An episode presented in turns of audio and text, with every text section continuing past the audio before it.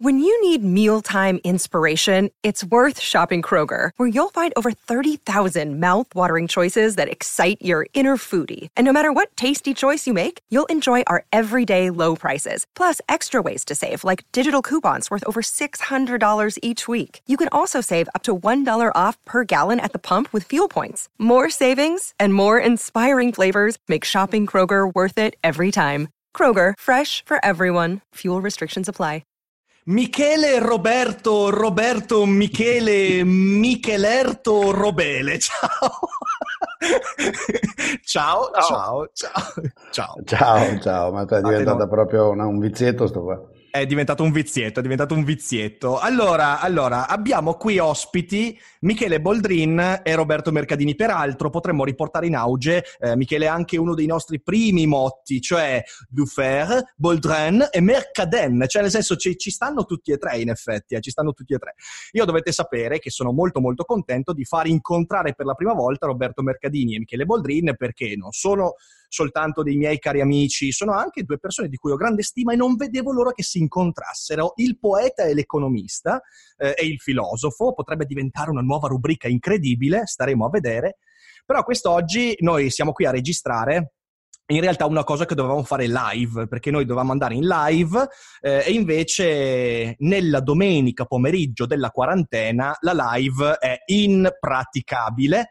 Eh, Michele c'è un casino dietro di te audio, scusami eh, è totalmente impraticabile la quarantena, eh, rende impraticabile la connessione internet e quindi abbiamo deciso di registrare comunque. Perché? Perché in questo periodo credo sia importante riuscire a parlare anche di cose che non hanno a che fare direttamente con la quarantena. Così ci siamo detti, ma perché non chiacchieriamo un po' su alcuni dei libri che ci hanno cambiato la vita? Cambiare la vita è una roba molto pesante, cioè nel senso i libri possono farlo, eh, sono pochi quelli che lo fanno in modo netto, sono molti quelli che lo fanno impercettibilmente, poi la stragrande maggioranza dei libri invece finiscono nel dimenticatoio.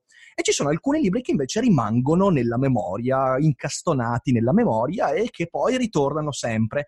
E allora ho coinvolto Michele e Roberto per discutere un po' di qualche libro che ci ha cambiato la vita e speriamo che questo sia intanto un modo per far venire fuori da Michele Boldrin i suoi consigli di lettura, visto che insomma il pubblico dice ma io voglio sapere quali sono i libri che Michele consiglia, in secondo luogo magari per dare dei buoni spunti di lettura che siano utili eh, a tutti voi anche in questo periodo. Quindi, fatta questa doverosa premessa, direi di cominciare.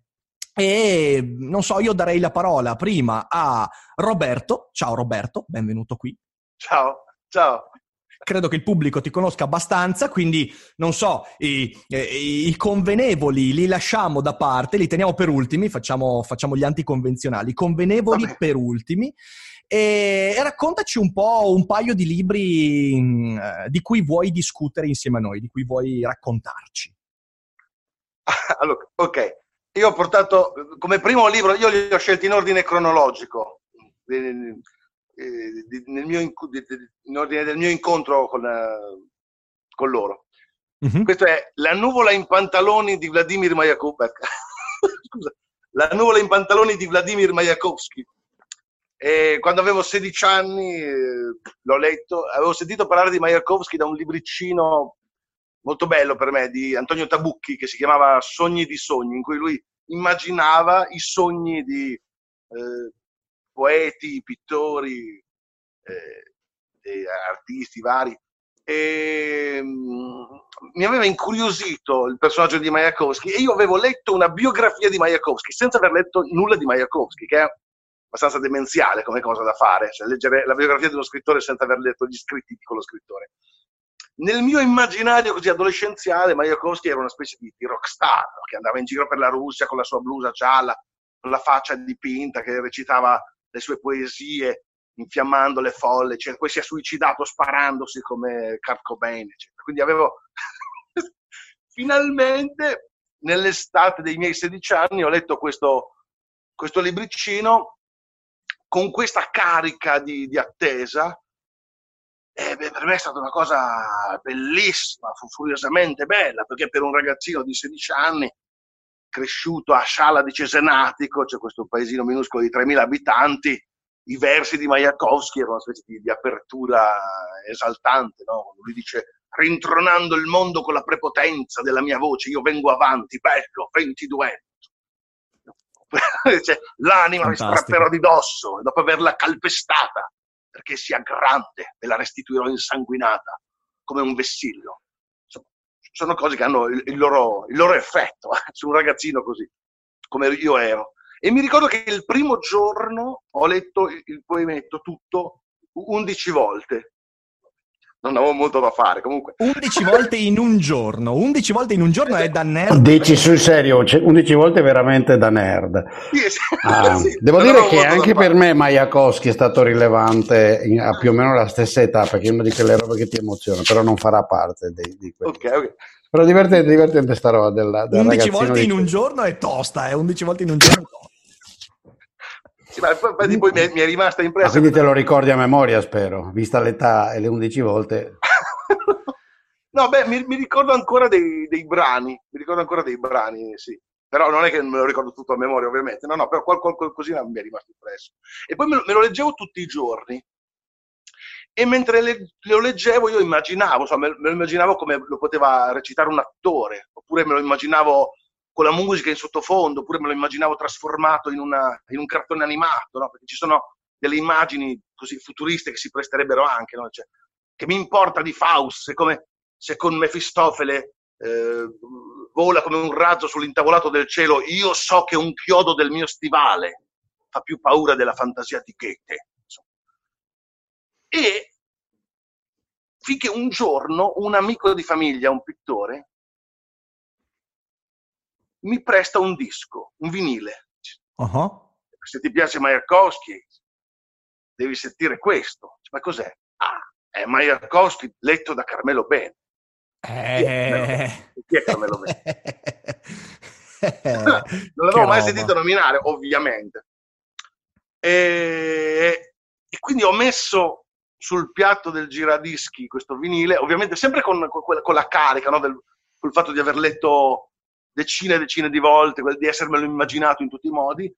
E quella è stata un'altra eh, rivelazione, perché io non avevo mai immaginato quella cosa che stavo sentendo. E quella cosa per me era più efficace, era più potente di, tutta, di tutte le versioni che io avevo sognato. Che poi nella versione di Carmelo Bene, vabbè, bene come sempre riesce a fare, um, rovescia letteralmente quello che è uh, il, il, canone di lettura. E per esempio mi ricordo quel passo, eh, perché l'ho ripreso perché è all'amato me stesso, che è, voglio dire, incredibile. In quel passo hai presente dove Majakovsky scrive eh, «Se io fossi piccolo come il grande oceano, mi leverei sulla punta dei piedi delle onde con l'alta marea, accarezzando la luna» tutti gli attori, quando leggono questo passo, lo fanno roboante, fanno se io fossi piccolo come il grande oceano e via dicendo. E sì. invece Carmelo Bene lo recita se io fossi piccolo come il grande oceano e lo fa tutto sussurrato e certo. dà proprio una connotazione totalmente diversa a quel testo che, che, è straordinario,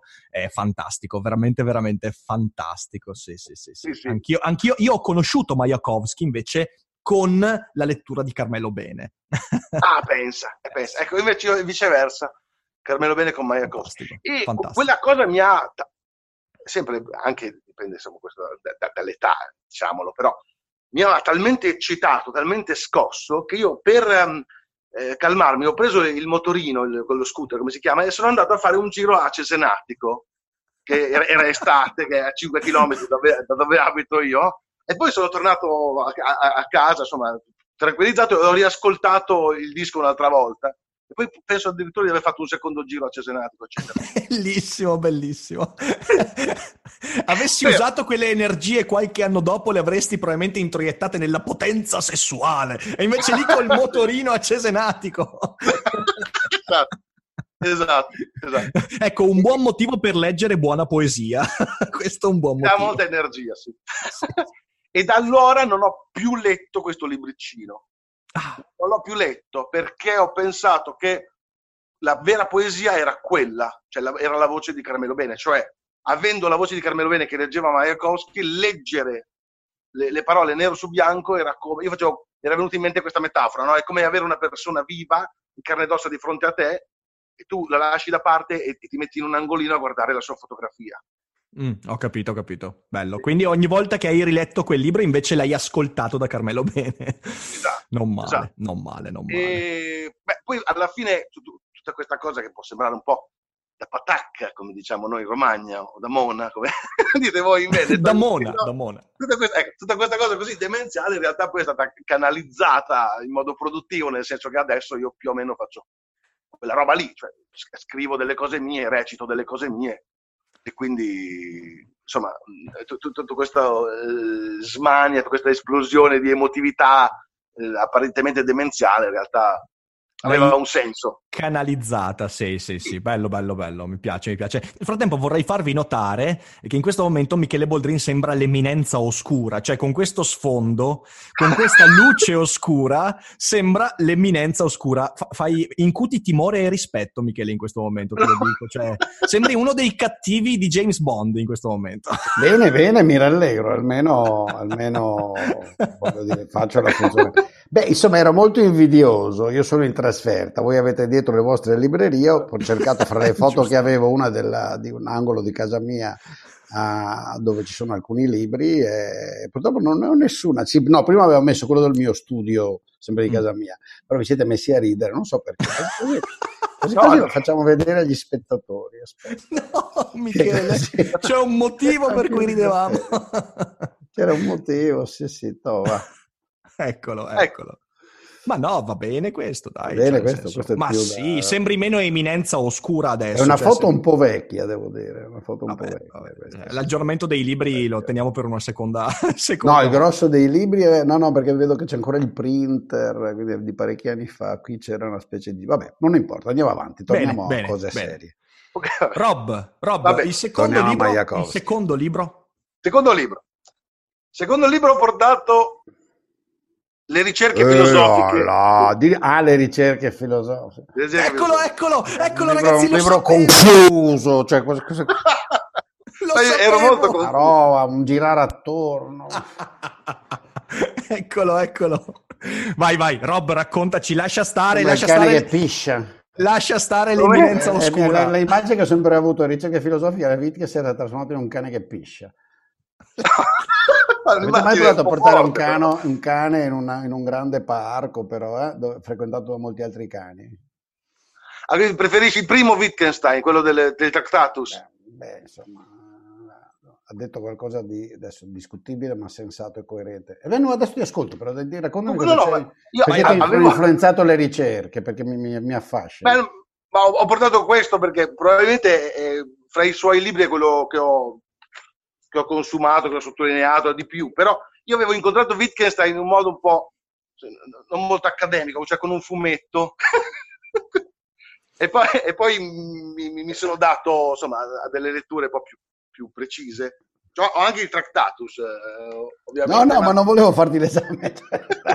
Era, ero sorpreso, ero sorpreso. Eh, eh, io penso che io ho 18 anni, dicevo, secondo me mi ha, mi ha influenzato molto, cioè quest'idea che, che c'è anche nel Tractatus, per cui non solo esistono delle frasi vere e delle frasi false, ma soprattutto esistono delle frasi sensate e delle frasi insensate. Se una frase insensata non è né vera né falsa, e la negazione di una frase insensata è un'altra frase insensata.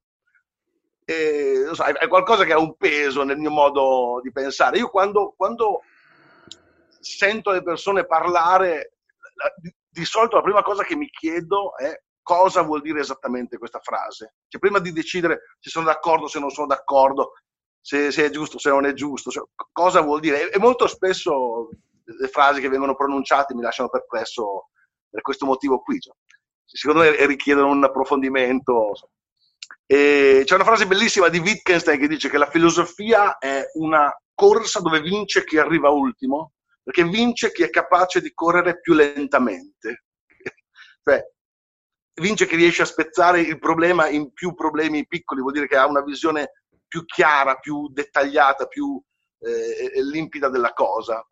E, e, che si è preso anche il tempo di analizzare giustamente, visto nell'epoca della fast information eh, questa cosa qua andrebbe ripetuta a più riprese, andrebbe ripetuta a più riprese. Sì, sì. sì è, che... Cos'è che ti ha... Perché questo è interessante, fra, fra, il Tractatus e le ricerche, perché hai scelto le ricerche? Cos'è che ti ha catturato di più delle ricerche secondo te? Perché anch'io, eh, io a differenza di Michele, sono un altro che io, io, io amo le ricerche filosofiche di Wittgenstein e il Tractatus è un testo straordinario, però cavolo, quell'evoluzione lì che ha fatto Wittgenstein a me, a me piace tanto. Sarà un po' per l'animo romantico, per vedere un po' lo struggle di quest'uomo che dalla sicumera delle certezze iniziali finisce per disfarsi. Ma non c'era nessuna sicumera, ma allora non avete capito c'è no, no, sto prendendo... Cioè, il trattato non c'è nessuna sicumera, anzi c'è, eh, c'è un le... distacco come dire. Sto scherzando. Ah, state scherzando. Boh, non, insomma, cosa c'è di romantico nelle ricerche filosofiche? Ripeto, un cane che piscia in un parco dove hanno pisciato in tanti, non sa che albero fermarsi. Eh, no, no, no. No. Vabbè, io sono sempre disposto con voi filosofi continentali che vi piacciono le cose confuse. Uh, vi l'ho già chiesto per Severino, ve lo chiedo anche per i Wittgenstein delle ricerche. Qual è il concetto che non sia un derivato del fatto che alla fine lui sapeva che le cose serie eh, coerenti almeno le aveva messe nel trattato, solo che non era arrivato al punto? Grande... per esempio, eh... il concetto dei, dei, giochi linguistici, secondo me, è, è molto intelligente ed è molto cioè? peccato. Cioè che il, il linguaggio... Si possono fare giochi di parole? Sì, sì. Che il linguaggio ha un grado di ambiguità che quindi va definito no, tecnicamente. È, è, questo qui che il linguaggio non è uno, uno strumento con cui comunichiamo, cioè che ha un'unica funzione, come il cavatappi che serve per cavare i tappi o l'appendiabiti che serve per appendere gli abiti, ma è come se fosse un mostruoso um, coltellino svizzero che ha 100 funzioni che noi usiamo in 100 modi diversi. E a seconda... Cavatappi, eh? puoi tranquillamente uccidere il gatto col cavatappi. Sì. Cioè, Anche. Pulirti le unghie, soprattutto a Vicenza. So. Soprattutto a Vicenza. Vicenza. puoi pulirti le unghie, grattarti dietro le spalle, togli... Ma per esempio, non so, a seconda di quello che tu fai col linguaggio, un tuo comportamento ha senso o no. no? Di solito, cioè? quando qualcuno parla da solo, eh, questo è il, il sintomo della follia, no? Si dice anche, è uno che parla da solo, per dire, è uno che è matto. Però se tu stai ripassando un monologo o una lezione, è perfettamente norm- normale. Ma non c'entra un cazzo, è tutto un problema di contesto. Se uno non sa che stai ripassando la lezione, non è che lì il povero linguaggio non c'entra niente. Eh, ma allora, appunto su quello. C'è anche uno cioè, che la... balla da solo la, Puoi eh, pensare che è matto, magari balla senza musica, invece sta ripetendo i passi che aveva imparato. Cosa c'entra? Michele, eh, dal, mio cosa... dal, mio punto di vista è evidente che uh, il, ciò che viene espresso nel Tractatus, che non viene confutato nelle ricerche, semplicemente Wittgenstein fa un passo indietro. Cioè, quello che dice è che il linguaggio è uno, una manifestazione della nostra vita che sulla base dei contesti muta, ma soprattutto eh, quello che era un'affermazione estremamente perentoria alla fine del Tractatus, cioè tutto quello di cui non so è qualcosa su cui devo tacere, anche quello eh, sulla base dei contesti in cui va a svolgersi può essere tranquillamente riletto diversamente. Cioè è evidente che il, la ricerca filosofiche hanno minor validità scientifica, minor rigore rispetto al Tractatus ma questo dal mio punto di vista è semplicemente perché uh, Wittgenstein si rende conto, e questo glielo dà anche l'esperienza di vita, quello che lui ha vissuto, eh, che l'applicabilità del tra- cioè è come se il Tractatus fosse un, eh, com'è che potrei dirlo, un caso particolare delle ricerche filosofiche. Cioè, questo io ho sempre visto Wittgenstein in questo modo, capito? No, io no, anche perché c'è la, la, la famosa capitolo 7 dice che ciò che secondo lui è il senso del mondo è ciò di cui non possiamo parlare, quindi dobbiamo tacere, che esatto. è la esatto. dimensione indici- dell'indicibile e lì finisce appunto, lui se la risolve col cristianesimo, eccetera. Sì, però lì poi sai, si apre questo famoso terreno antico in cui i filosofi si considerano specialisti, ma di cui i specialisti in realtà sono i poeti da sempre e non i filosofi. Sai, questa roba dei filosofi, tu lo sai, io ho cercato di dirlo, non voglio offendere nessuno, la filosofia è un oggetto residuo e quindi è esattamente da questo punto di vista uh, nel suo tentativo di essere un antifilosofo, come dice quell'altro lì, francese, non mi ricordo più, Baudieu, eh? uh, lui è un perfetto filosofo nelle ricerche filosofiche. Uh, è un residuo eh, ormai abbastanza piccolo, è sempre più affine alla poesia e alla, così, alla lirica immaginifica di cui verbalizziamo ciò di cui non sappiamo parlare no, sappiamo parlare nelle forme in cui invece alla Wittgensteiniana parliamo nel linguaggio, nel linguaggio che sa puntare al mondo, che è accaduto e dire quell'oggetto lì è nero e quando piove si bagna l'ombrello. Sì, il problema è, il problema è che eh, questa, cioè questa cosa okay, qua... Eh, No, questa cosa qua, cioè la filosofia è un residuo, io sono perfettamente d'accordo. Il problema è che era una frase che si diceva anche ai tempi di Seneca, cioè ci sono alcuni dibattiti fra Cicerone Cosa e Seneca. Cosa si diceva anche ai tempi di Seneca? Che la filosofia è un residuo, perché? Perché in realtà anche lì... Eh, perché era già iniziato il, pre- il processo, giustamente, sì, ma, di eh, punto... eliminazione del carciofo, era nato il diritto, aveva una sua certo. grado di autonomia dal pensiero ah. filosofico, c'erano delle forme embrionali di, di pensiero medico, anche che, e quindi è certo. però, è però il, punto, il, punto, è il seguente, secondo me, quello, poi ripeto, qua siamo nel campo della speculazione, ok? Ne abbiamo anche discusso alcune altre volte io e te, però quello di cui Wittgenstein secondo me si accorge è che il residuo è, è, un po' più residuo rispetto a quello che lui pensava nel Tractatus, cioè le ricerche filosofiche sono letteralmente il modo con cui Wittgenstein mette nero su bianco ciò di cui ha fatto esperienza, cioè l'applicabilità del Tractatus si basa su una visione del mondo e dell'uomo che è un caso particolare, che è quel tipo di uomo lì e che poi in realtà siamo una cosa molto diversa rispetto a quello, che il linguaggio viene utilizzato anche in maniere totalmente inappropriate e che questo non significa che ci sia un modo per eliminare l'inappropriatezza, significa che ci sono dei modi con cui il linguaggio prolifera anche al di fuori dei casi particolari, che poi sono quelli rigorosi, quelli scientifici del Tractatus, però lui si accorge perché che... Perché lui vede mischiare questa cosa? Cioè, il fatto che lui scopre che il linguaggio, la gente usi il linguaggio per costruire mondi che non esistono, fantasie, o anche per cercare, ripeto, poeticamente, di esprimere emozioni, grumi dell'anima, immagini, sensazioni, eccetera, eccetera, che fanno parte dell'umano. Uh, ma questa non è una scoperta di Wittgenstein, no? Cioè, non ti pare? Cioè, il Leopardi dell'infinito che viene pre-Wittgenstein Uh, ma credo... Ma credo dico Leopardi qui... per dirne uno che... No, sì, sì, sì, ma guarda che cre- credo... Credo che qui stia, nessuno sta dicendo che Wittgenstein abbia scoperto qualcosa di nuovo, credo che semplicemente ne stiamo parlando perché per Roberto le ricerche filosofiche sono forse stato il primo momento in cui lui si è reso conto di questa cosa grazie a Wittgenstein, che è un po' diverso, cioè nel senso eh, non credo che le ricerche filosofiche abbiano un valore assoluto e siano un libro straordinario della storia della filosofia. È un bel libro, secondo me, molto, a me ha divertito moltissimo. Eh, però nell'ambito del pensiero wittgensteiniano hanno quel tipo di, eh, secondo me, quel tipo di ruolo lì, eh, che ovviamente può essere condivisibile o meno. È un dibattito no, che probabilmente, probabilmente, probabilmente anni, a Roberto sta cosa ha preso, nel senso che probabilmente è un libro. Sì, quanti anni l'hai letto? 18, 18-19 anni. Cioè, a 18-19 anni suppongo prenda. Sì, sì, prende molto, nel senso che è un libro affascinante. Cioè non, e poi, eh, so, Altra parte, tutti alla fine parleremo anch'io dei libri letti fra i 16 e i 20. Sì, è quello. Sì, poi più si cresce, più è, è difficile essere trasformati completamente. Però, ma per esempio, non so, faccio un esempio banale. Eh, ci sono le persone che dicono perché bestemmiare?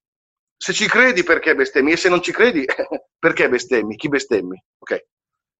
Io non, non sapevo dare una risposta a questo qui. Ora, dopo aver letto Wittgenstein, la risposta è: ma chi bestemmia? non sto facendo una, un elogio della bestemmia, ma chi bestemmia non sta tentando di comunicare con Dio. È un altro gioco linguistico, è un altro il suo intento. Certo, sta tentando di sfogarsi, quindi come potrebbe imprecare, potrebbe dare un cazzotto sul muro, usa la rottura di una norma sociale per sfogare il nervosismo. Quindi è un non sono neanche sicuro che usi la norma. Io sono un bestemmiatore, eh, non me ne frega niente della norma sociale, è, ha lo stesso effetto di Perdindirindina. Quando dici Perdinci, eh, esatto. Eh, dici, eh, il signor Dinci dove sta? O il signor Perdi? O non so come, che, che, con, cui pa- con chi cazzo parli quando dici Perdinci? Perché, esatto. perché metti cazzo? Esatto, non è che ti stai rivolgendo. Perché è un rafforzativo emozionale.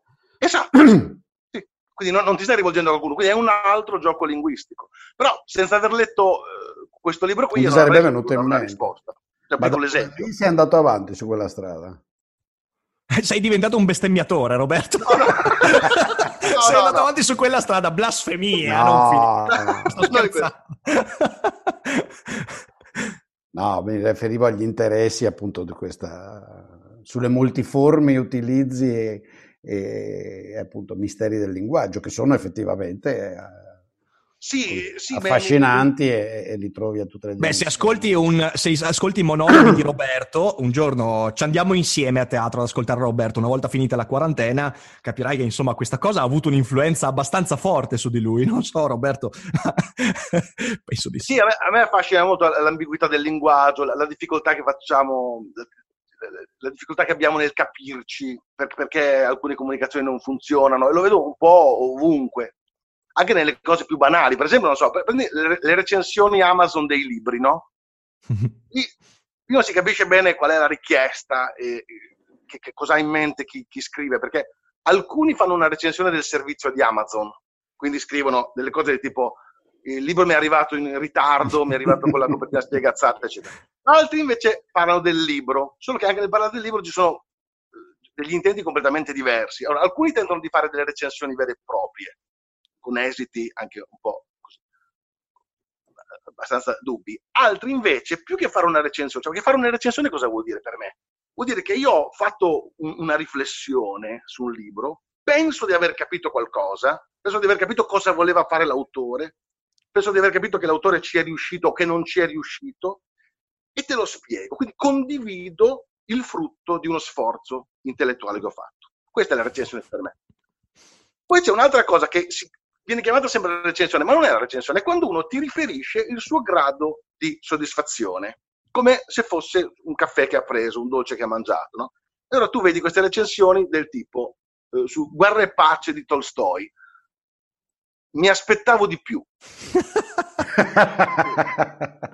oppure, oppure disse Grande Gatsby, ehm, noiosissimo, ma Anch'io se vado a vedere una conferenza di fisica quantistica tenuta in giapponese non capisco niente, mi annoio, però sono io che non ho capito, non è la conferenza che è noiosa. Cioè, eh, allora, qui no, eh, manca la chiarezza in un certo senso di quale sia il gioco linguistico, cioè, cosa stiamo facendo, cosa, co, co, cosa è richiesto lì, una recensione vera e propria, oppure, oppure, un parere così che ha un significato solo in ambito statistico, no? perché se tutti dicono mi è piaciuto o non mi è piaciuto, può avere un senso statistico. Cioè, no, io vedo che su 10 persone 9 si sono annoiate, se io sono una persona che ha una capacità di attenzione media, probabilmente mi annoierò anch'io. Ecco. Mm-hmm. Però, eh, ecco, mi sembra che Wittgenstein faccia chiarezza anche in queste cose. Oppure vi, vi pongo una, faccio un piccolo esempio, magari voi mi, mi, sapete rispondere. Quando io sento dire delle cose del tipo eh, l'Italia è al 72esimo posto nel mondo per eh, libertà di stampa, no? Allora, la prima cosa che viene in mente, pr- prima di indignarmi o di disperarmi, è ma cos'è che vuol dire questa frase? Cioè al 72esimo posto, non al 71esimo, al 73esimo. Cioè, come si fa a misurare la libertà di stampa? Qual è l'unità di misura della libertà di stampa? Cioè, mm. poi magari è vera questa affermazione, magari è sensata, però vorrei capire Qual è spesso, spesso questo, questo, è il problema che non vengono espressi insieme alla sentenza i criteri che determinano uh, quel tipo di valore, cioè nel senso libertà Beh, di certo. stampa può voler dire un sacco di cose, eh, può voler dire appunto il numero di giornali che vengono pubblicati, può voler dire eh, quanti arresti di giornalisti ci sono, può voler esatto. dire un milione di cose. Il problema è che non viene mai espresso ciò che sta dietro al concetto. Eh, e quindi sì, eh, d'altra parte io credo che boh, c'è un libro di cui ho parlato recentemente, che è 1984 di Orwell. Lì viene data quella risposta lì molto molto chiaramente. Quando il Ministero della Verità dice pubblicamente che sono aumentati del 745% la produzione di suole da scarpe, anche quella è una frase che non ha senso, che è esattamente come l'Italia è al 72 posto nella libertà di stampa, eh, ma viene fatto esattamente non per l'intento di informare, cioè tu non vieni informato di qualcosa, tu per esempio, vieni sorretto nel tuo sentimento patriottico, oppure ti viene dato qualcosa che nutre la tua indignazione. Ah, 72 posto, dopo il Burkina Faso. Anche ecco, lì, sai quello che stai dicendo. Eh, quindi sì, io credo, poi concludiamo lì su Wittgenstein, direi che questa cosa che dice Roberto è in parte vera. Le ricerche filosofiche sono una serie di quelle che gli inglesi chiamerebbero tools, cioè ti dà una montagna di esempi non sistematici, di strumenti anche spesso disordinati, eh, anche perché sono incompiute, dobbiamo ricordarci che è un'opera incompiuta quella delle ricerche, eh, una serie di strumenti non sistematici che, che possono essere usati in molteplici casi. Eh, per questo io, io, sono d'accordo con Roberto, cioè perlomeno la ritengo un'opera utile. Poi che sia migliore, peggiore, secondo me sono due opere veramente diverse, il Tractatus e le ricerche, cioè è anche difficile compararle. Eh. Sono due opere che stanno agli antipodi da ogni punto di vista, però hanno il loro...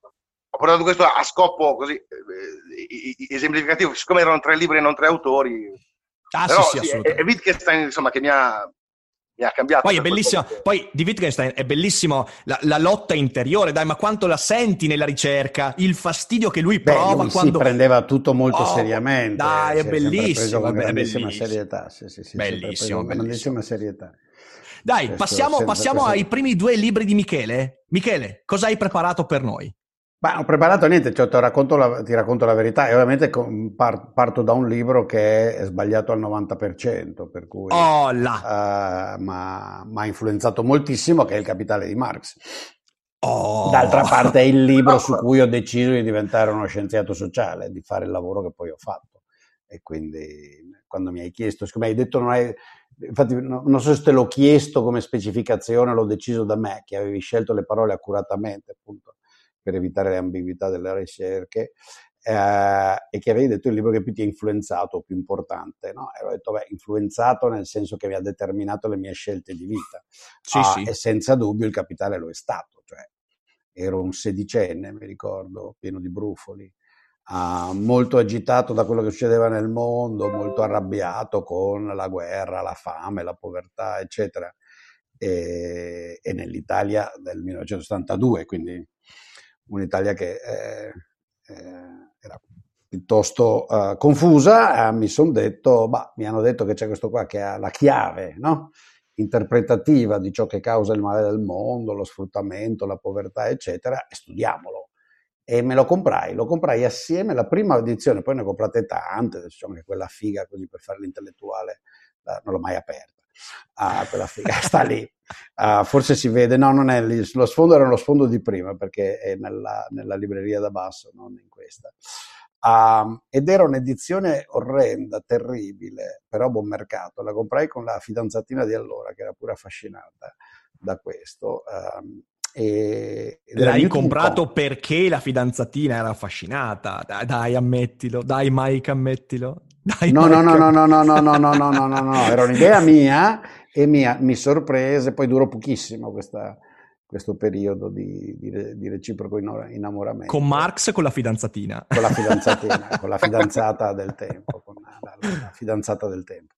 E ci vedevamo, lo leggevamo in semi-clandestinità perché almeno i miei genitori non gradivano, credo che lo tenesse lei. Mio padre era un democristiano cattolico rigoroso, quindi era l'edizione Newton Compton, era fatta con una specie di album, ah, era sì, orrenda sì. l'edizione, pesantissima, così, che si apriva queste pagine strane, oblunghe, fatto così, no? come il, il uh, e andavamo in un bar a leggercelo. Uh, fantastico, fantastico, fantastico. E, ehm, e niente, eh, ovviamente mi affascinò, non ci capì un cazzo. Uh, beh, col senno di poi non capì, però no, non è vero, capì qualcosa. Uh, devo dire che la sua analisi dell'accumulazione primitiva, se gli togli uh, così la, la, visione hegeliana che tutto questo era, era, un piano della storia, no? Questa volta un piano del capitale, in un certo senso. Sì e della storia rimane, la considero, continuo a considerarla interessante, mi ha, stim- mi ha stimolato anche recentemente dell'attività di ricerca e ovviamente la sua intuizione, eh, la sua intuizione chiave eh, rimane vera, eh, anche se ovviamente, cioè lui di nuovo ha voluto dargli l'interpretazione che gli ha dato, di nuovo molto hegeliana, molto politica, e cioè che eh, esiste un conflitto sulla distribuzione del reddito, non è evitabile, c'entra niente con uh, giusto o sbagliato, puoi decidere che è giusto, puoi decidere che è sbagliato, eh, questo è molto soggettivo e dipende dalle circostanze storiche, e però il conflitto sulla distribuzione del reddito è uno dei motori del progresso, del progresso tecnologico, almeno nelle società degli ultimi eh, 300 anni. Certo. no? E, e, niente, questa cosa lui l'aveva capita, poi in realtà tutto il resto, la teoria del valore lavoro, il surplus, il, uh, vabbè, confuso. Però se uno pensa al periodo, se uno pensa ai suoi strumenti analitici, pensa a chi veniva prima di lui, uh, sì, Riccardo aveva capito delle cose molto, Riccardo ha una mente molto lineare, molto, molto lucida, Marx non lo era, proprio il legalismo lo confondeva, cioè i fumi di oppio continui che gli attraversavano la testa. Um, però insomma, chapeau, devo dire, a tuttora, anche se sono molto anti, anti-marxista, cioè, mi, questo, mi, paio, molto... mi, paiono delle stronzate, francamente, non è che sono anti, cioè, la stronzata è una stronzata, cioè, fine. No? Questo è molto Diceva prima Roberto, perché... una proposizione insensata, insensata è, non vale neanche la pena di stare lì a contraddirla. Di confutarla, è vero. Uh, però, insomma, la, la, la, la capacità analitica dell'uomo era Comunque sì, a me sì. ha motivato per quello. Insomma, cioè, no, questo, questo, è importante perché, sai, eh, molto spesso eh, ci dimentichiamo che le cose che ci formano sono le cose che detestiamo, cioè le cose che, contro cui andiamo ci formano. Molto spesso capita questo, eh, io ci ho fatto anche un daily cogito qualche tempo fa, le idiosincrasie sono più formative degli idoli, eh, ciò, ciò, contro cui andiamo ci forma di più rispetto a quello a cui aderiamo. Una buona parte delle nostre convinzioni è nata da un contrasto rispetto a qualcosa che non ci convinceva, quindi è, è molto interessante, quindi credo, anch'io potrei fare un sacco di esempi di, di, di, di autori con cui non sono stato d'accordo e che per il fatto di essere in contrasto con me mi hanno anche avvicinato ad altri ragionamenti che poi hanno ampliato. Quindi credo, credo che sia molto interessante questo. Sì, devo dire che nel caso mio non è che io lo odio, anzi la cosa divertente, io mi sono messo a studiare poi la storia, uh, la, prima la storia, la sociologia, un po' di algebra per capirlo, la statistica, poi finalmente l'economia e altre mm-hmm. cose perché ero convinto che aveva ragione, mm-hmm. eh, cioè volevo che avesse ragione. Eh, certo. Eh, cosa che mi ha fatto capire cosa vuol dire eh, questo Dunning-Kruger, no? questi, questi bias eh, che tu decidi che hai ragione, che se tu sei più intelligente, che c'è qualcosa di profondo, in questo caso non ero io, era lui, ma anch'io, ma anche perché, anch'io, anche perché, anch'io avevo capito lui, quindi io ero quasi intelligente come lui. Capito? Anche perché ammettere, ammettere di aver speso tutto quel tempo sul capitale per dire poi, cavolo, questo ci ha torto, era, era un salto nel vuoto, dico no dai, deve avere ragione, non posso aver eh. speso così tanto tempo sul sì, capitale, sì, ti prego. Sì, sì. C'era una coalizione fra me e lui, cioè io avevo deciso che lui, io e lui avevamo una relazione particolare lineare e non eh. morbosa ma intellettuale, che erano ovvie alcune proposizioni, no? uh, del tipo se, se, se, esistono i poveri è a causa del fatto che esistono i ricchi, che quindi sempre sì. tutto è redistribuzione, che la torta è fissa, bla bla bla. Che poi storicamente alcune volte è vero, cioè, certo. se uno pensa alla povertà medievale in certi ambienti o del, del, del bracciante del lattifondo, c'è una connessione stretta fra la povertà del bracciante e la ricchezza del latifondista, che però ha a che fare con il fatto che sono entrambe due, due cose statiche, cioè la proprietà del bracciante è di per sé eterna e anche la ricchezza del latifondista è eterna, ma manco cresce in realtà. Certo, certo. Vabbè, vabbè, insomma, eh, non mettiamoci a fare dell'economia. E quindi no, io ho studiato per lungo tempo per cercare di, di, di capire meglio, di poter provare meglio che aveva ragione.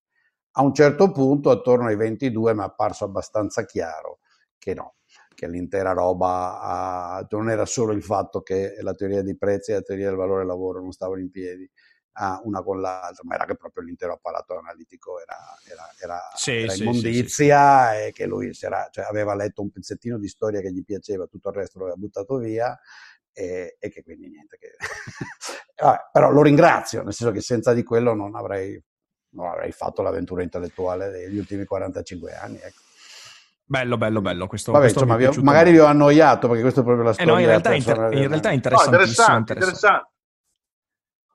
Comunque sì, il un giorno faremo, quello. Un giorno faremo, faremo, anche i libri che ci hanno, contro cui ci siamo scagliati, ok? Cioè nel senso, i libri che ci hanno cambiato la vita perché li abbiamo odiati. Tipo io ci metterei subito i Minima Moralia di Adorno, ma vabbè, questo è un altro discorso. Ah, è quello, ricordati, quello è un dibattito invece che dobbiamo fare, perché dobbiamo vedi, farlo. è divertentissimo, perché i Minima Moralia sono le mie ricerche filosofiche. Ecco, vedi, vedi, eh, un giorno ci arriviamo, un giorno ci arriviamo. e oggi non l'ho messo perché non è che ha contato così tanto nella mia vita, però è un libro che mi ha sempre divertito. Ne parliamo stile, un giorno. In alcune delle osservazioni dei miei orali le trovo gustose ed ha avuto probabilmente su di me, ecco, non una motivazione così forte come quella che Roberto ha illustrato con le ricerche, però adesso devo pens- a pensarci, capisco meglio, mi hai fatto venire in mente di minima moralia, ne parliamo, capisco meglio ne la relazione sua con le ricerche, perché io con i miei morali ho avuto la stessa...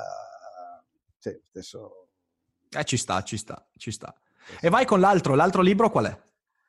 Al libro, l'altro libro è Bloch, che poi mi è piaciuto tutto a me, Bloch, Mark Bloch, la, la, la, lo storico che molti oggi trovano vabbè, limitato, ideologico, eccetera, però car- un libro noiosissimo e eh, devo dire tecnico che si intitola lo lessi nella PBA in Audi, credo fosse, sì, sono abbastanza sicuro, la piccola biblioteca in Audi, che si intitola I caratteri originali della storia rurale francese.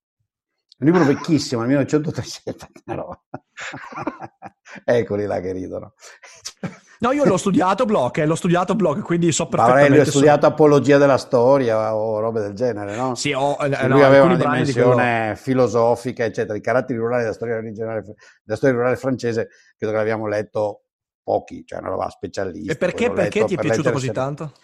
Perché Avevo letto Apologia della storia, eccetera, eh, e Bloch era uno mitico nel mondo marxista. Questo è un libro letto nella... Ecco, questo è uno dei libri che ho letto, uh, stimolato ovviamente dalla, dalla, dalla necessità di, uh, di, di, niente, di essere l'erede di Marx e rendere chiaro al mondo certo. che aveva capito tutto lui e, e loro non avevano capito un cazzo. E quindi nell'ambiente marxista Bloch era uno ovviamente poi ha queste figure eroiche, se non sbaglio lui è stato partigiano, l'hanno, l'hanno fatto fuori, cioè malamente, non mi ricordo più bene francamente, però insomma una figura mitica ed eroica, mitica sia... Devo dire che ha scritto anche dei bei libri, cioè Reuto, eh, poi letto molto tempo dopo, ma l'Eroato Amatouge è un gran bel libro, uh, racconta delle storie, però un gran, completamente diverso da, da, dai caratteri originali, ma insomma è un gran bel libro. E niente, per cui cercando dei libri tecnici, perché una delle cose fondamentali che si studiava era questa roba dei contadini, dell'accumulazione primitiva, l'espropriazione delle terre, lo sfruttamento dei contadini, eccetera, eccetera. Ok?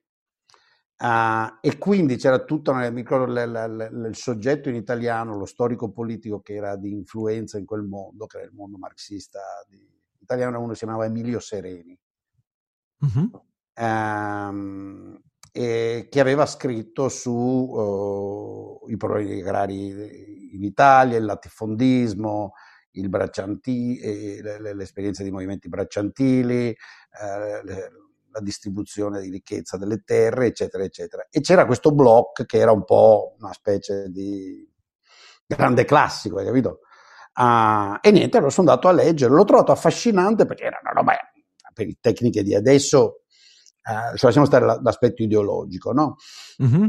Uh, ma c'era un invito a documentarsi, cioè dalla certo. storia ar- dell'archivio, no? del dato, del, uh, dello studio, del, proprio del, di cercare di capire dai dati, dai documenti tecnici giuridici, eccetera, eccetera, cosa succede in un dato periodo, cioè proprio l'opposto, se vuoi, in un certo senso, della storia che va oggi molto di moda, no? narrativa, che, di, di, di, il mio angolo soggettivo, sì, che ricostruisco una prospettiva sul 1240 a Pisa dal punto di vista di una New Yorkina upper class uh, uh, che fa la professoressa a Columbia nella, nella, nel 2014, che trovo boh, insomma, poco poco... Molto, molto vendibile, ecco, mettiamola così, molto Vende vendibile. tantissimo, lo trovo di, di, zero rilevanza intellettuale. Ecco, per quello, ma, ma, col, ma, per me fu rilevante perché forse fu una delle cose che mi spinse a dire, ecco, questa maniera di fare l'intellettuale mi piace, forse mi piacerebbe fare,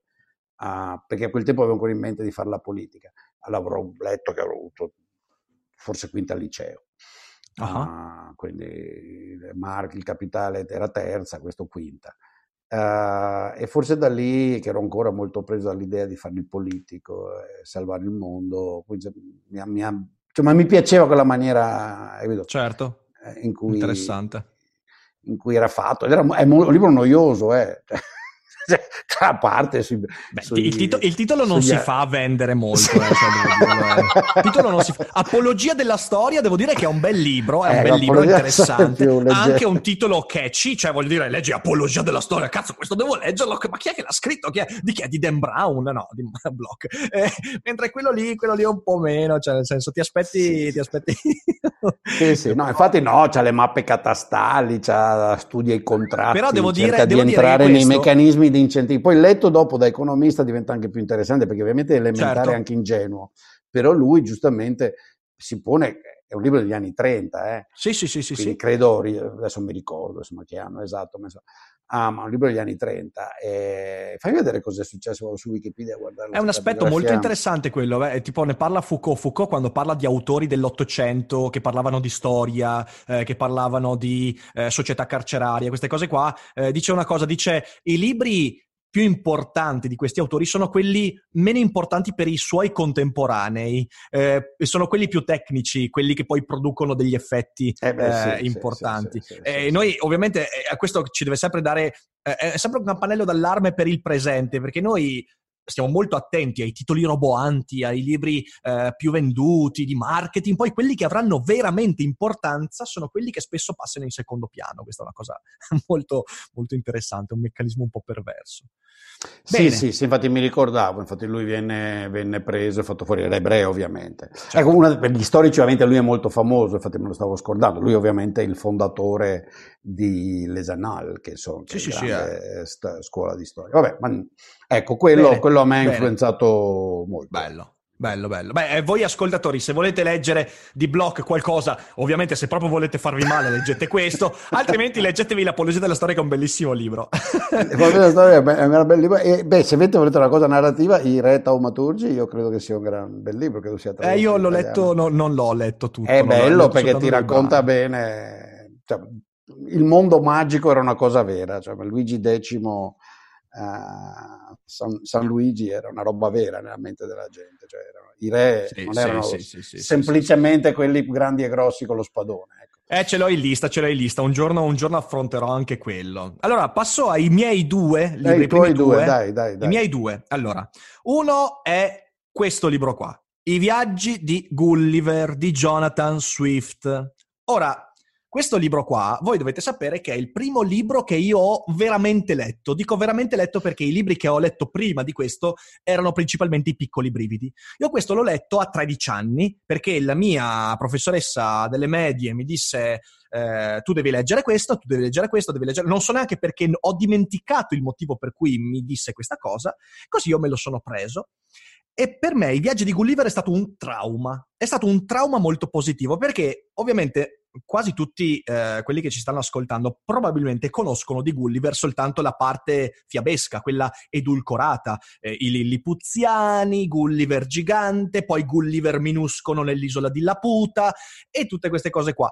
Però si tralascia completamente il fatto che I viaggi di Gulliver è un testo di satira estremamente caustica, molto attuale e per me è stato un trauma per un semplice fatto perché un tredicenne vicentino si è trovato a scoprire cosa si poteva scrivere dell'umanità. Cioè io, eh, io quando ho chiuso questo libro, e l'ho letto veramente in poco tempo, cioè per me è stata una lettura febbrile, l'ho letta in tre giorni questo libro qua, quando l'ho chiuso io mi ricordo la scena, ero seduto sul divano del salotto, era una domenica mattina, c'era mio padre che guardava eh, il, il, il i risultati di calcio, mia madre che preparava la tavola, io chiudo il libro e mi guardo intorno. E esattamente seguendo il sentimento che viene espresso alla fine del libro da Gulliver, non faccio nessuno spoiler, sento al tempo stesso di amare quello che siamo, amare l'umanità e di sentire una ripugnanza incredibile. Io ho sentito questo duplice sentimento e mi si è letteralmente aperta una ferita dentro. E mi sono chiesto, ma sono io che sono scemo sono bipolare io e sento queste due cose, oppure non ho capito. E io da Gulliver ho cominciato a leggere tanti libri.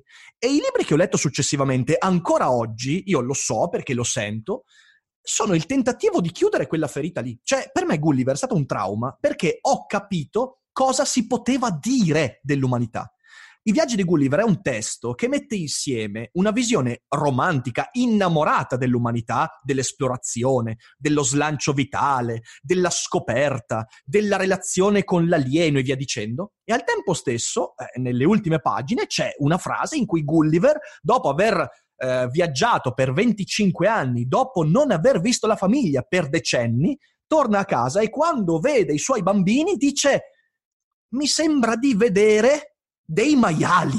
E tu stai lì e dici, ma cosa, cosa, cosa, ma Gulliver, perché? Perché stai dicendo questa cosa? E poi dice un'altra frase che è terribile, dice, io da oggi in poi cercherò di occupare soltanto mezzo posto. E ovviamente questo è il risultato di tutto il viaggio che fa, ok? Lui fa questo viaggio, vede che cos'è l'umanità in relazione alle cose che non sono umane, agli Huinim, ai Laputiani, ai, a tutte queste, queste, entità che incontra, e, e scopre che, che l'umanità è al tempo stesso una cosa bellissima ed è una cosa terrificante.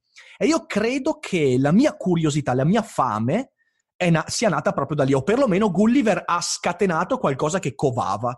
Se io non avessi letto Gulliver a 13 anni, sono abbastanza sicuro che nei successivi 7-8 anni non avrei letto tutto quello che ho letto, non avrei letto Tolkien, non avrei letto... perché è stata una causa scatenante per me Gulliver, è stata proprio una scoperta. E aggiungo, la causticità di Gulliver mi ha veramente segnato perché io ricordo... Ma non sei così quel... caustico. Eh? Anzi, tu sei una Ah, io devo interrompere, se no vai, eh, vai, vai. voi non mi avete interrotto con eccesso di rispetto per il vecchio professore, ma invece questa roba funziona se ci si interrompe, ma tu non sei caustico per niente, cerchi di esserlo, in realtà sei un bamboccione, sei un buono. ma vaffanculo, tu non sei un Jonathan, tu non sei un Jonathan Swift, sei una persona generosa, sono... gentile, non c'hai quel, quel, quel aspetta un attimo, aspetta strano un attimo. razionalismo. Sì, Spe- aspetta un attimo, però aspetta un attimo. Ti ho mai visto? Jonathan fare. Swift era generoso ed era una persona bellissima. No, no, non confondiamo la causticità con l'essere stronzi, cioè nel senso... Eh, no, no, no, io sono caustico, non io, mi considero stronzo, dico semplicemente che no, tu, sei, che tu eh, sono due tipi di causticità agli umani, gli dai l'opportunità. Certo, cioè, io no, certo. io quando uno scende sotto il 110... Eh, eh, io, aria, aria ai monti. Eh, vedi, però, sì, io sono molto più tollerante da quel punto di vista lì, oh, però sono, io ho un aspetto che è molto, molto particolare che poi ho coltivato Roberto nel tempo. ride come una... Sì, lui se la ride, oh, guardalo lì. eh, in realtà io ho sviluppato nel tempo un atteggiamento eh, da caustico, nei con- cioè più sento una persona a me vicina, più sono caustico, cioè più gli dico quello che penso effettivamente. Io sono molto tollerante nei confronti delle persone che conosco poco. Eh, ho ah, sempre il beneficio di conoscerli. Eh, quando uno è mio amico, invece, quando uno è mio amico, se dice qualcosa di sbagliato, fa qualcosa di sbagliato, io allora lì divento molto più, cioè mi, mi, faccio coinvolgere molto di più. Il motivo per cui ho pochi amici ma buoni, eh, ne abbiamo già discusso di questo. Eh, per cui abbiamo due tipi di causticità diverse, sicuramente, eh, però poi, poi, ripeto, bisogna vedere caso per caso. Cioè io nell'ultimo anno e mezzo ne ho fatte di, di, di, di, cotte di crude, cioè nel senso vorrei riprendere qualche, qualche episodio degli ultimi 8-9 mesi e chiediamo a un po' di gente se non sono caustico e poi ne riparliamo. Però vabbè, non è questo ovviamente, non volevo fare un elogio della causticità. Quello che eh, Swift con Gulliver mi ha insegnato è che con il linguaggio si possono dire anche cose inaccettabili. E per un tredicenne che fino a quel momento non aveva mai visto la letteratura come qualcosa di eh, questo tipo, è stata una, una scoperta incredibile. Lì ho veramente cominciato a giocare con quello che leggevo e anche a metterlo in atto. Quindi è stato veramente qualcosa di, di, di molto importante. Voi l'avete letto Gulliver? Voi l'avete letto? Beh, la mia risposta la sai già, te l'ho data tempo fa. Sì, l'ho letto purtroppo, ma l'ho letto da ragazzino e credo in una versione per ragazzini. Poi avevo eh, iniziato tempo fa nell'edizione in inglese, tanti anni fa, e poi però c'era altro da studiare. Ed è lì, me lo ricordo pure, una roba blu con dentro, eh, non, mai, sarò, non credo di essere andato oltre le prime 100 pagine. No, veramente. Ah, che testo, che testo. No, nella versione inglese no, ma infatti è una delle cose che mi hai fatto, io ci ho fatto, io ci mi ho fatto, fatto anche... annotare, devo trovare il tempo. Ci ho fatto anche due spettacoli teatrali io su, sui viaggi di Gulliver. Quindi, ah, due? due spettacoli teatrali. Uno era una messa in scena dei viaggi di Gulliver molto classica, una sceneggiatura, l'altra invece era teatro sperimentale con una roba che un giorno, un giorno, racconterò, ma non è questo il giorno. Comunque, eh, libro che mi ha veramente segnato tantissimo. Segnato tantissimo. Tu Io lo volevo leggere in, in, inglese, no, lo volevo leggere in inglese così eh, prendo due piccioni con una fava, leggo i viaggi di Gulliver e imparo meglio l'inglese, invece sono rimasto a metà, quindi non, meraviglioso, ho meraviglioso. Magari quando tutti e tre l'abbiamo letto. Giusto, ci facciamo una discuss- discussione su Gulliver. il secondo libro, il secondo libro è un libro di filosofia invece ed è, inaspettatamente, La fondazione della metafisica dei costumi di Kant. Questo è uno... Questo è il suo Mark Bloch. Questo, questo, è uno. Eh, vabbè, eh, aspetta, eh, che cazzo! Cioè, cioè, perché non ha detto. ma i contadini non francesi, ha detto la critica. Beh, insomma, cioè, di, cioè... aspetta, aspetta. Cioè, ma tu mi hai tirato fuori i latifondisti dei contadini sì, francesi. Sì, ma io solo detto che è il tuo Mark Block. Ognuno ha il suo Mark Block. Ognuno ha il suo Mark Block, no?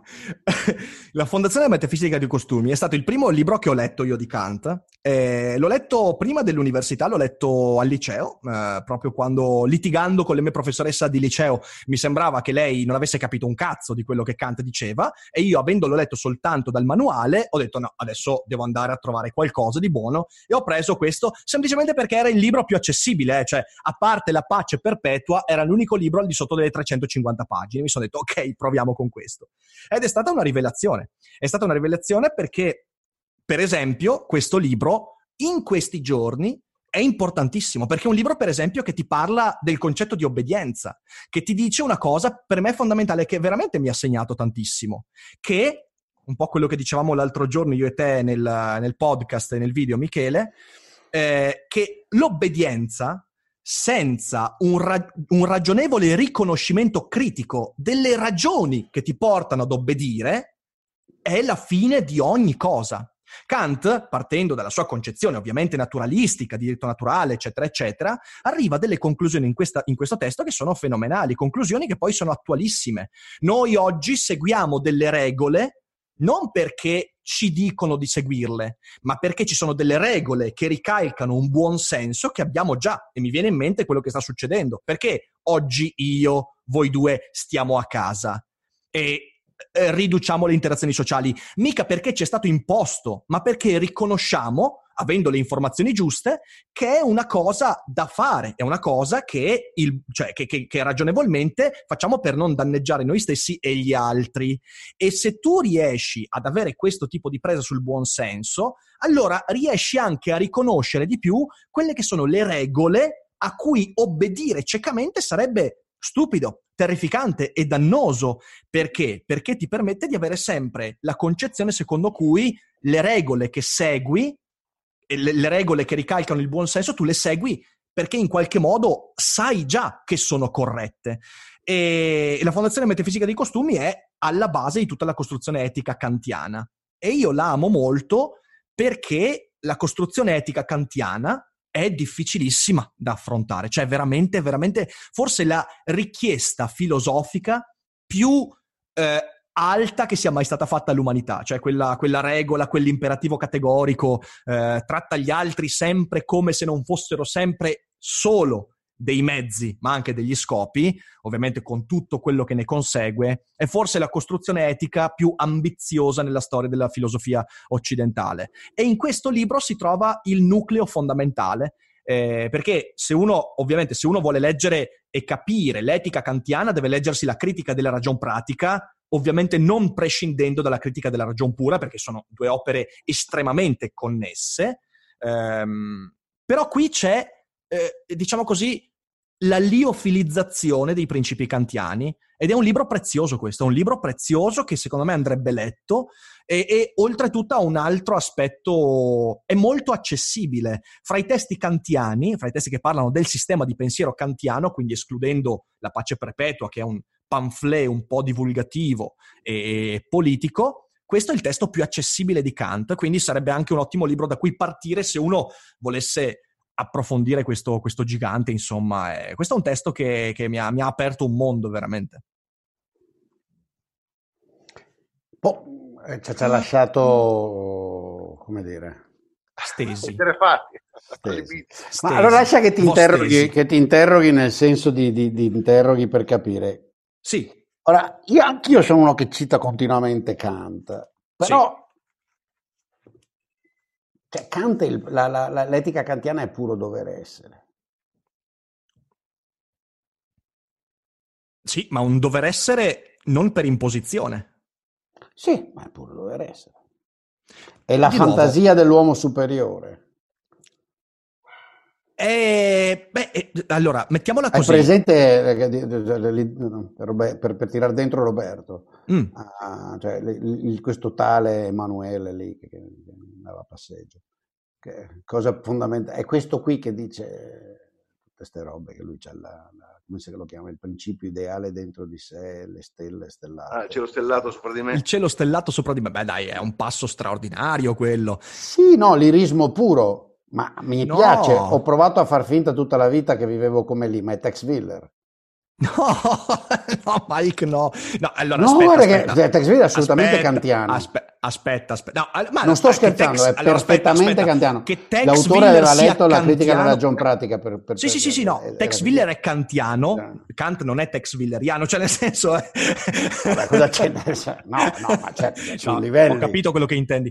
Però tieni conto di un'altra cosa, tieni conto di un'altra cosa eh, a mio parere quello è uno dei passi più fraintesi nella storia perché viene citato soltanto quel pezzo lì. Se tu leggi tutta la pagina, in mezzo all'irismo, però è una pagina molto ragionevole, c'è una pagina in cui eh, ti viene proprio detto, tu sai, tu sai, per esempio, quando uccidi un uomo innocente, anche se sei deliberatamente un uccisore di uomini innocenti, di agire sulla base di un principio che non ha a che fare con l'etica, cioè nel senso è un principio che tu sai di star sbagliando, perché? Perché di nuovo tu vuoi essere un assassino senza però poi doverti guardare le spalle, quindi tu vuoi essere l'eccezione che conferma la regola, quindi vuoi essere invece qualcuno che eh, usa un potere su un altro. Non vuoi far sì che il tuo agire sia universalizzato, perché nessun assassino vuole essere ucciso, a meno che non abbia proprio la, la, la, lo svalvolamento totale.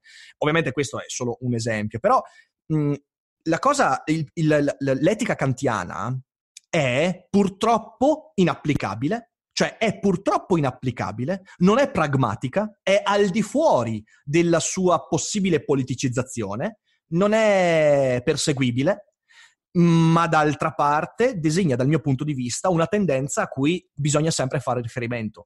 E in un momento come quello che stiamo vivendo, per me è preziosissimo, perché io nella mia vita devo trovare un equilibrio fra il pragmatismo assoluto di chi oggi ti dice ti conviene obbedire a ogni cosa per non pagarne le conseguenze e l'idealismo assoluto di un kantiano che ti direbbe tu devi sempre applicare il tuo agire a una massima universale che sia etica e riconoscibile da ogni intelligenza possibile. Io devo trovare un equilibrio fra queste due cose, ma so che senza l'una e senza l'altra sbarello.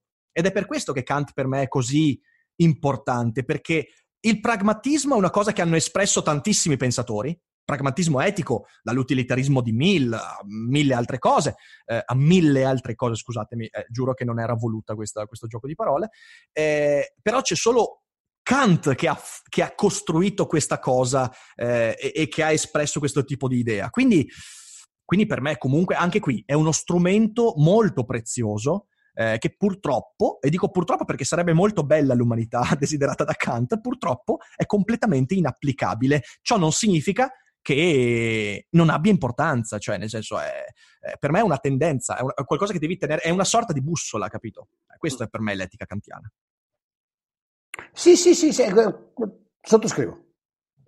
Ho solo detto che è un... Beh, più o meno, anche, anch'io l'ho usata sì, molto sì. come bussola, una bussola che poi, siccome è idealizzata, mm. siccome è mm. scritta già bla bla bla, non ci arrivi mai, ma va benissimo. Cioè, va benissimo ah sì, sì, assolutamente. È, e anche lui, sono sicuro che, insomma qualche stronzata l'ha fatta. Ah sì, uh, ma io Kant me lo immagino sempre. Di, di presente... intellettuali, se non ricordo male, ne ha avuto più di una. Eh, mamma mia, e, sì, sì, sì, Anche per le condizioni in cui doveva lavorare, cioè non aveva nessuna voglia sì. di farsi uh, di finire per strada a calci. Io Kant, credo che la descrizione della vita di Kant perfetta sia stata data da un racconto di Pirandello. Avete presente il racconto La Cariola? Eh, no. dove c'è, c'è, un racconto di Pirandello in cui lui descrive questo professore stimato eh, che dà sempre ricevimenti, che è circondato dalla creme della creme eh, che ogni volta in cui ha un ricevimento a casa propria, questa villa sontuosa, a un certo punto, dopo una mezz'oretta, si congeda, va nel suo studiolo, lo chiude a chiave, prende il cane e lo prende per le zampe posteriori e fa la cariola con il cane e corre e corre e corre e corre e diventa tutto sudato e si mette a sbraitare, diventa brutto, mostruoso, poi si ferma, il cane spaventatissimo va nell'angolo, lui si ricompone in 5 minuti, poi torna fuori ed è di nuovo il perfetto gentleman senza nulla di eh, fuori posto e via dicendo. Per me Kant è così, eh, cioè è inevitabile che qualche marachella l'abbia fatta e che poi non c'è stata raccontata, però eh, magari era in realtà un, un assassino di, di, vedove che se ne andava in giro per Königsberg a far secche tutte e nessuno però è mai riuscito a sgamarlo. Ed è per questo che la sua etica è così perfetta, perché è l'etica trascendentale descritta da un assassino. Sarebbe, è, è, è un materiale per un bel romanzo. È, è affascinante come interpretazione. Quindi è un ideale a cui tendere. Sì, solo un assassino avrebbe mai potuto pensare a queste cose. vabbè, vabbè, vabbè. Sì, Bene. Beh, comunque... comunque, Fondazione Metafisica dei Costumi, leggetelo anche, perché... Ecco, non l'ho mai letto quello, ma ho letto praticamente tutto il resto, ma qui non c'entra niente, però sì, nell'itinerario alla fine della mia vita ha vinto Kant, perché in quarta liceo un, un professore di filosofia, che era uno di sinistra, poi ma era in transizione, molto bravo Silvio Capra. So che una volta ci ascoltava, magari ci ascolta ancora. Ah. Um, poi anche smesso di fare il professore, smesso di fare l'imprenditore, eccetera. Un uomo intelligente e, e vitale. Uh, dedicò il gran parte dell'anno a farci studiare seriamente Kant. E io mi lessi con grandissima attenzione le tre critiche, uh, con grandissime difficoltà a capire la critica della John pura, devo dire. Um, uh, vabbè, perché non avevo presente il quadro, cioè non, non, era chiaro il quadro intellettuale in cui si svolgeva e, ed è avuto, sì, anche per me è stato uno rilevante. La misura in cui sono definibile come un po' liberale ha molto a che fare con, con Emanuele. Eh sì, sì, sì, sì, fantastico, fantastico. Tu, Rob, Kant l'hai mai affrontato di petto? No, no, no, no. Mi chiedevo, quindi è, è, uno di quei casi in cui un professore può cambiare la vita, comunque può... Beh, in parte sì, cioè Silvio eh, delle volte riusciva anche a fare antipatia, beh adesso di nuovo se ci ascolta Silvio sono passati tanti anni, uh, eh, lui era uno, un bell'uomo, brillante, aveva la Spider, quindi eh, noi ovviamente bruffolosi diciottenni eravamo insopportabilmente invidiosi del, della sua vita che potete immaginare, no? o perlomeno quella che lui ci palesava. E quindi avevamo un rapporto difficile con, la, con Silvio Capra. Era un po' snob, era un uomo intelligente. Però sì, la lettura di Kant per me è stata, è stata forse eh, una maniera per disintossicarmi della, di questa, dell'eghelismo che ai miei tempi, dovete capire, era un eghelismo straccione, patetico. E imperante imperante, però lo trasudava, cioè, era nell'aria, cioè, adesso ci sono i deficienti mm. che credono che i virus vanno nell'aria, il legalismo sì invece che era nell'aria, riuscivi a respirare. Te lo prendevi. Te lo il prendevi. Corona Hegel, cioè, il Corona Hegel, il, porca il, il Corona Hegel era una bestia, altro che il coronavirus. Ah, tramite il marxismo? Ti, ti arrivava no, tramite no, il marxismo? No, no, ma peggio, l'eghelismo, perché l'Italia in fondo era, è gentiliana, perché mm. l'intelligenza, anche la lettura di Marx in Italia era, era quello stronzo di Gentile, questo idiota. Madonna, un personaggio ridicolo. Questi, poi ci sono questi gentiliani italiani che si ritengono, e poi ti metti a discutere, ma che cazzo ha detto questo fascista di merda? Uh, eh sì. Sì, sì, cioè davvero. Eh, per cui tra, anche il marxismo italiano è gentiliano, fondamentalmente, Togliatti, cioè queste robe assurde. Per cui sì, era una forma di egelismo, non so come dire, lo spirito, no? Eh, che, che, c'era lo spirito di patata che ti girava attorno, spuntava dappertutto, andavi al bar, ti facevi un tramezzino e niente, ti davano una botta lo di spirito. Lo spirito di patata! lo spirito di patata è il nuovo motto del canale. Ah, bisogna liberarsi di questi complessi che ti creano sti qua con tutte queste frasi in cui la parola più corta ha otto oh, sillabe. Spirito di patata, fantastico, fantastico. Spirito di patata eh, eh, gentiliano è una cosa. Spettacolo. E, e, niente, quindi no, Kant fu una salubre, fu difficile, infatti irritante, eh, non riuscivo poi a capire perché uno di sinistra, però lui non lo era, cioè Silvio non era di, di, di quella sinistra così chiacchierona italiana vuota, no?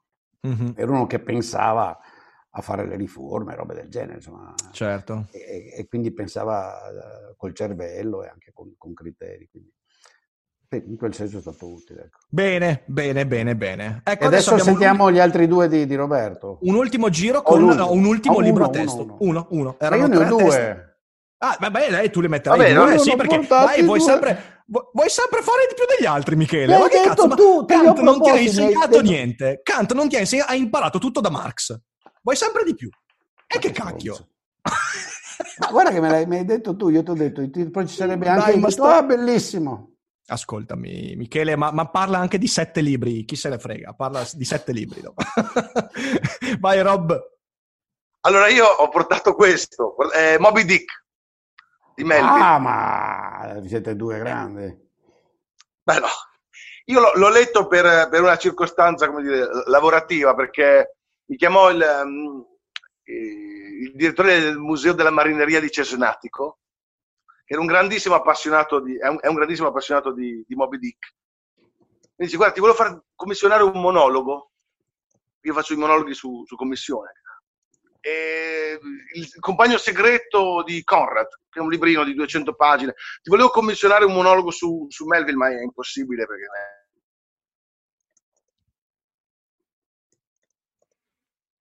Si è frisato Roberto. Mm. Ah, ok, scusa.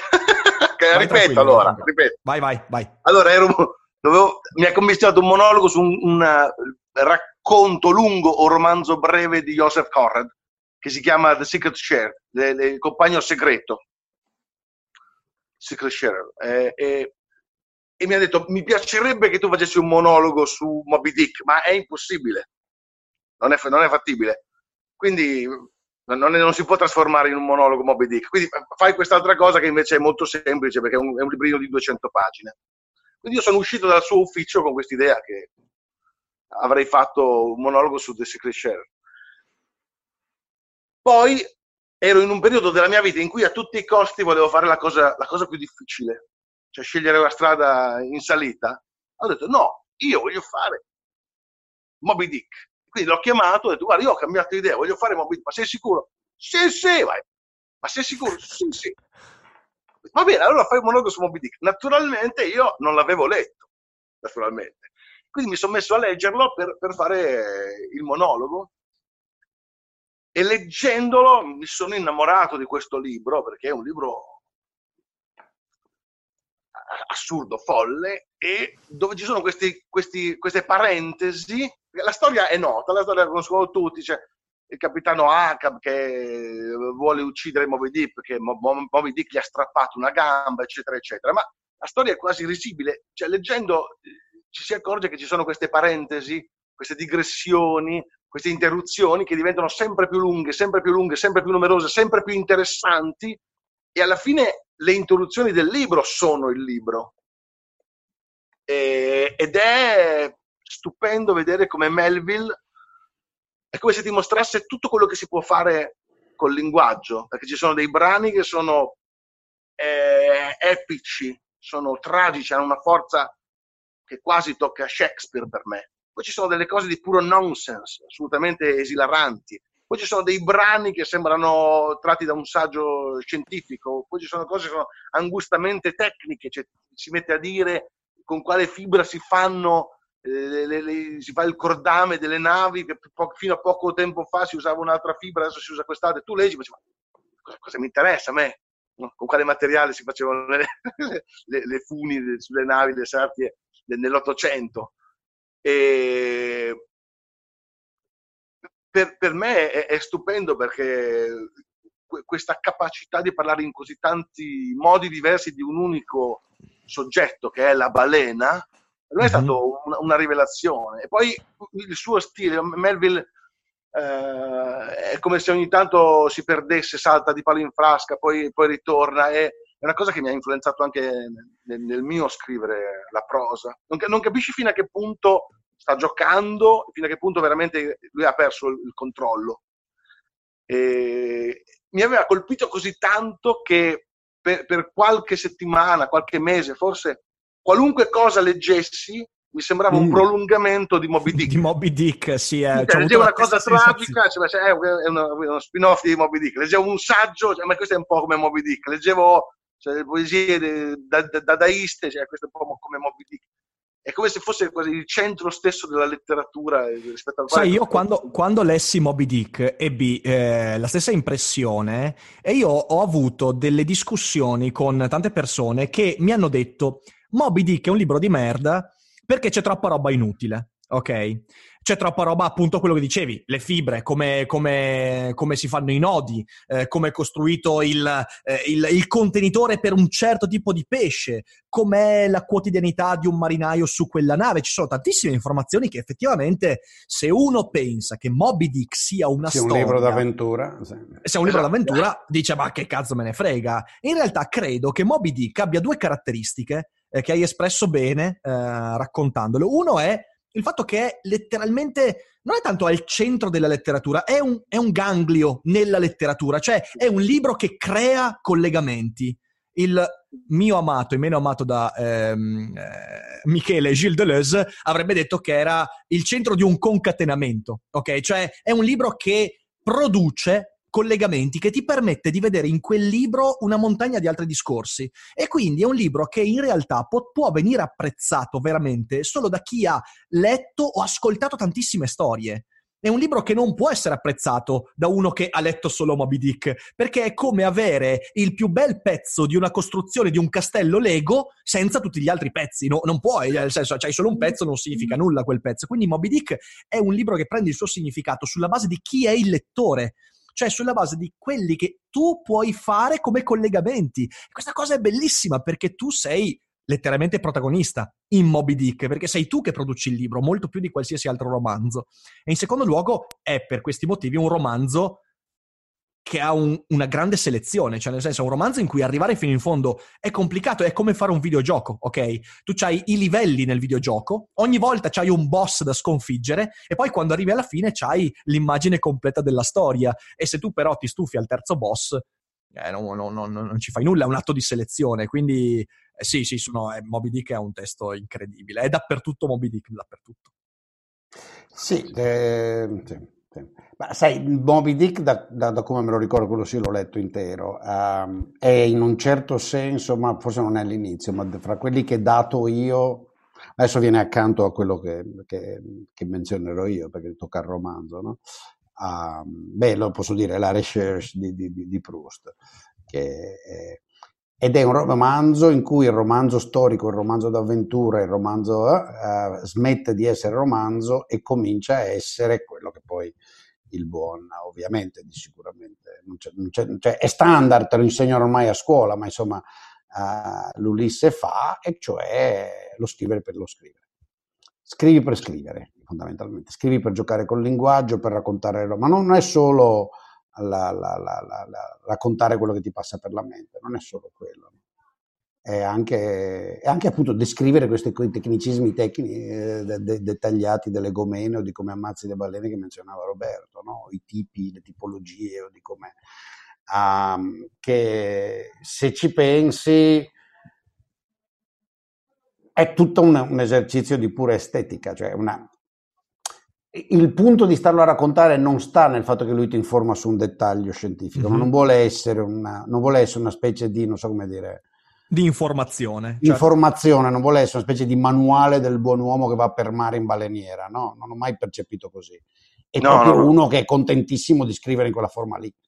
Sì, sì, sì. E gli piace tantissimo la maniera in cui scrive, infatti scrive benissimo ed è affascinato dalla, dal ritmo dello scrivere, dalle immagini che crea, dal fatto che con le parole ti fa vedere la balena, la gomena. È, è come se fosse è come se fosse, e questo veramente mette insieme Moby Dick e la recherche, è come se fosse il linguaggio come traccia di un esercizio di vita, cioè nel senso alla fine questi sono due libri in cui la vita degli autori e la stesura del libro sono andati di pari passo. Coincidono, esattamente, sì, sì, sono molte similarità, infatti mi, è, mi, mi, come... mi, ha colpito quando lui l'ha tirato fuori. Perché... Sì, sì, sì, è come se fosse la traccia a fuoco dell'esistenza di queste persone. E poi descrivono due mondi socialmente tanto lontani quanto potevano essere al tempo, eh sì. no? cioè la, la, la, l'aristocrazia, l'alta borghesia parigina uh, della seconda metà dell'Ottocento, dell'inizio del Novecento, e, e, e, invece i marinai, i cacciatori di balene del nord-est degli Stati Uniti. No? Uh, però è stupendo, cioè entrambi raccontano la loro vita, il romanzo è l'ossessione della loro vita, entrambi hanno la balena, entrambi vanno alla ricerca di un senso in tutto questo e entrambi si dilettano tanto nel raccontare, nel descrivere, nel creare immagini che tre quarti del libro è perfettamente irrilevante rispetto al racconto. Almeno in Moby Dick c'è un minimo di avventura e poi finisce anche tragicamente, cioè nella ricerca praticamente non c'è storia. No, no, non c'è niente. È vero, è vero, è vero. Un è... po' di inculate qua e là, un po' di, di, di, di strane... ma insomma, tolto quello, un pelo di cocaina e due signore che si incazzano e delle, delle sonate, eh? No? È vero, è vero. Eh, è vero. Uno dice dove, dove sta l'emozione, no? In gaming, finché non ti ci immergi, appunto poi sparisci, leggi, no?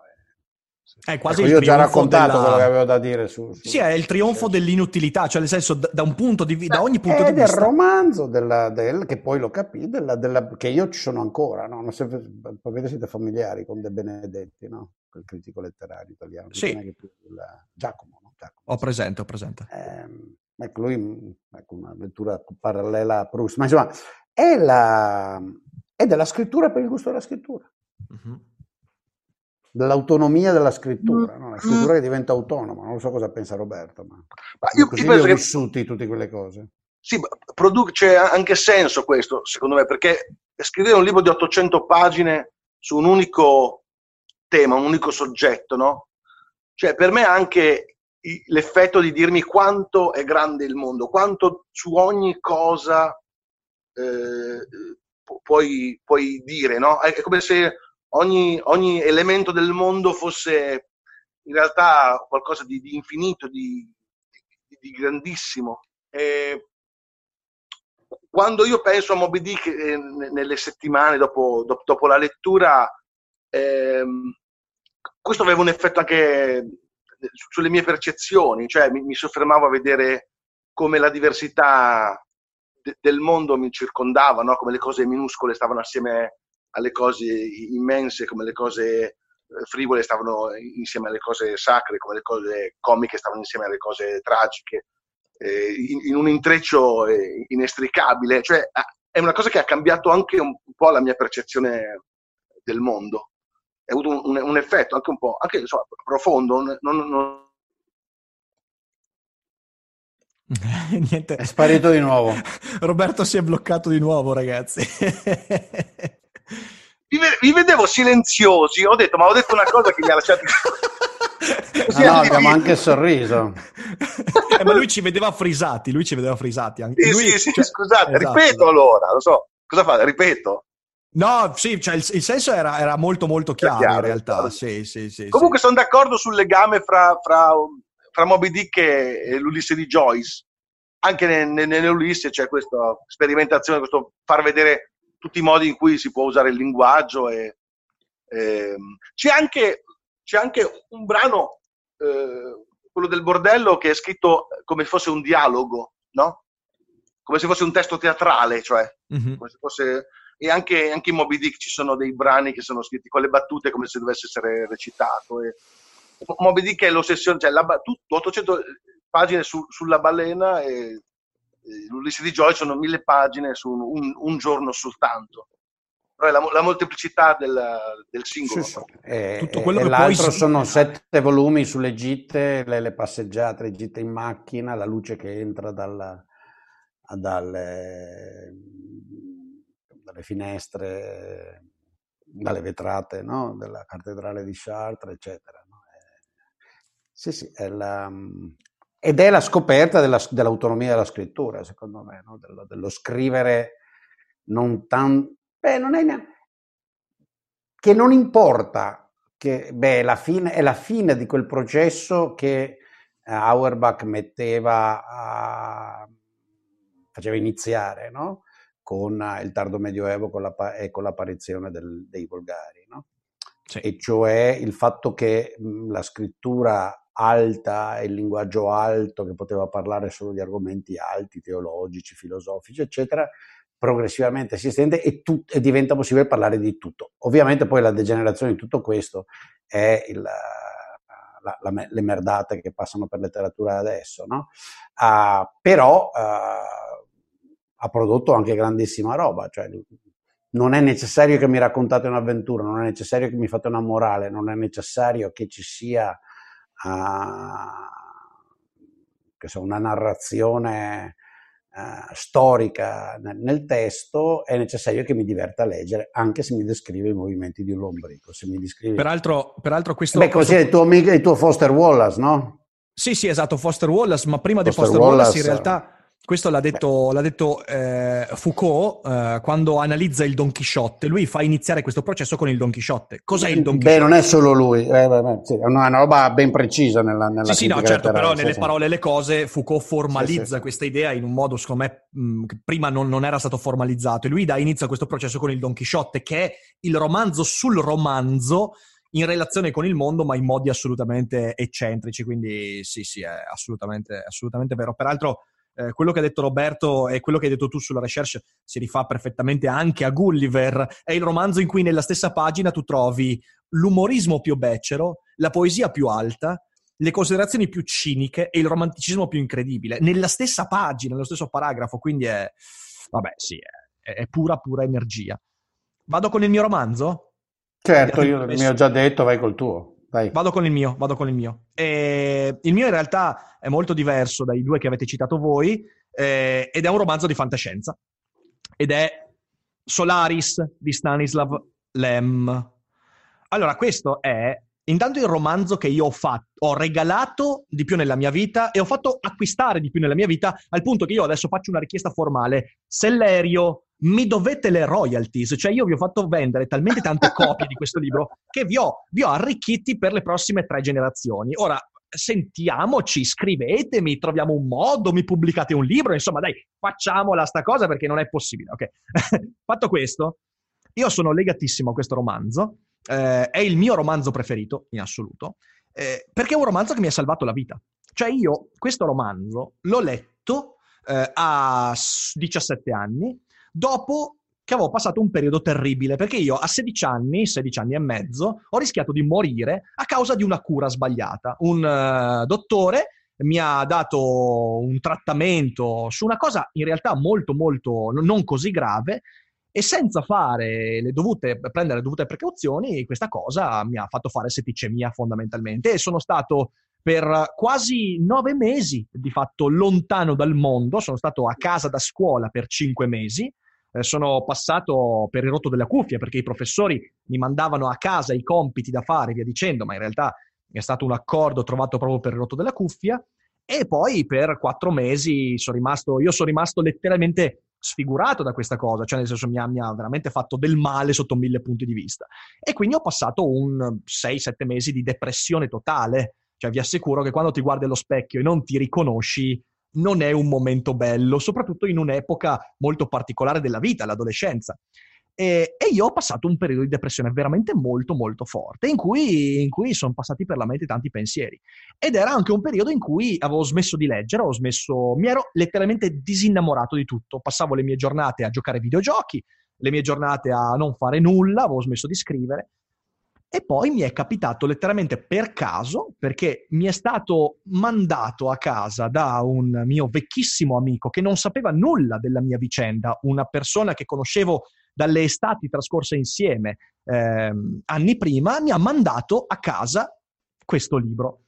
E io non so perché l'ho letto, perché io questo libro in realtà, ripeto, erano 4-5 mesi che non leggevo nulla, però l'ho letto e leggendo questo libro io sono venuto fuori dal periodo in cui mi trovavo.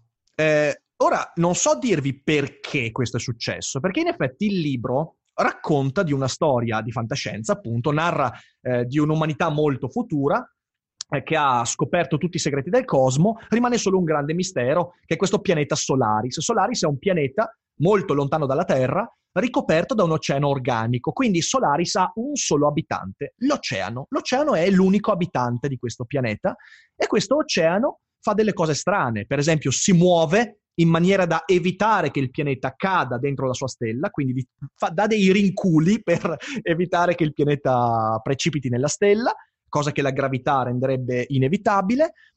Fa delle costruzioni, dalla superficie dell'oceano emergono queste incredibili costruzioni che l'umanità guarda e dice ma a cosa servono? E poi dopo pochi minuti crollano inesorabilmente, costruzioni grandi come palazzi, cose meravigliose che crollano senza nessun senso. E a un certo punto gli scienziati sulla stazione di Solaris cominciano ad avere anche delle interazioni con questo oceano. E cos'è che fa questo oceano? Beh, questo oceano sembra essere un bastardo perché proietta di fronte agli scienziati, agli individui, loro, i loro ricordi, i loro ricordi più dolorosi. E c'è questo scienziato che è il dottor Kelvin, che è l'immagine perfetta di uno psicologo razionale, scienziato, tutto d'un pezzo, che quando interagisce con Solaris vede proiettato di fronte a sé la sua vecchia fidanzata, Harry, che morì suicida all'età di 18 anni a causa del fatto che lui l'aveva lasciata. Ora, questo è, è, stato un trauma per Kelvin, ma lui ormai ha più di 35 anni, è convinto di aver superato questo trauma e quando vede questa proiezione in realtà soffre enormemente e scopre che non ha metabolizzato quella cosa. Ora non voglio star qua a raccontare tutta la trama, però ciò che si scopre nella storia è che Solaris non è stronzo, non è che Solaris vuol far soffrire Kelvin. Solaris cerca di comunicare con Kelvin. E quando cerca di comunicare con Kelvin, lui non ha tutti gli orpelli e le maschere che noi utilizziamo. Non usa il linguaggio, le menzogne, i gesti, non usa le metafore, la letteratura per mostrare di sé quello che lui vuole. No, Solaris, quando deve comunicare con Kelvin, cerca di comunicare con Kelvin. E l'unico modo per comunicare con Kelvin è individuare ciò che rende Kelvin Kelvin. E ciò che rende Kelvin Kelvin è quel trauma, è il senso di colpa, è Harry, è quella fidanzata. Quindi Solaris non è stronzo, è semplicemente onesto, cerca di comunicare con chi ha di fronte. E per me è stato importante perché in quel momento della mia vita Solaris mi ha, di, mi ha, permesso di analizzare tutti i modi con cui io mentivo agli altri e a me stesso, tutti i modi con cui cercavo di difendermi da quello che mi era successo. Cosa Michele? Ho fatto una addirittura. Prima il Kant e adesso il Solaris, ma questo uomo ha tutta una vita che si interroga. sì, I suoi libri sono una continua interrogatorio. I miei libri sono un vero interrogatorio. Michele, io lotto con i libri, eh. cioè io quando dico che i libri li Lotti con te stesso attraverso i libri. Assolutamente sì, assolutamente sì.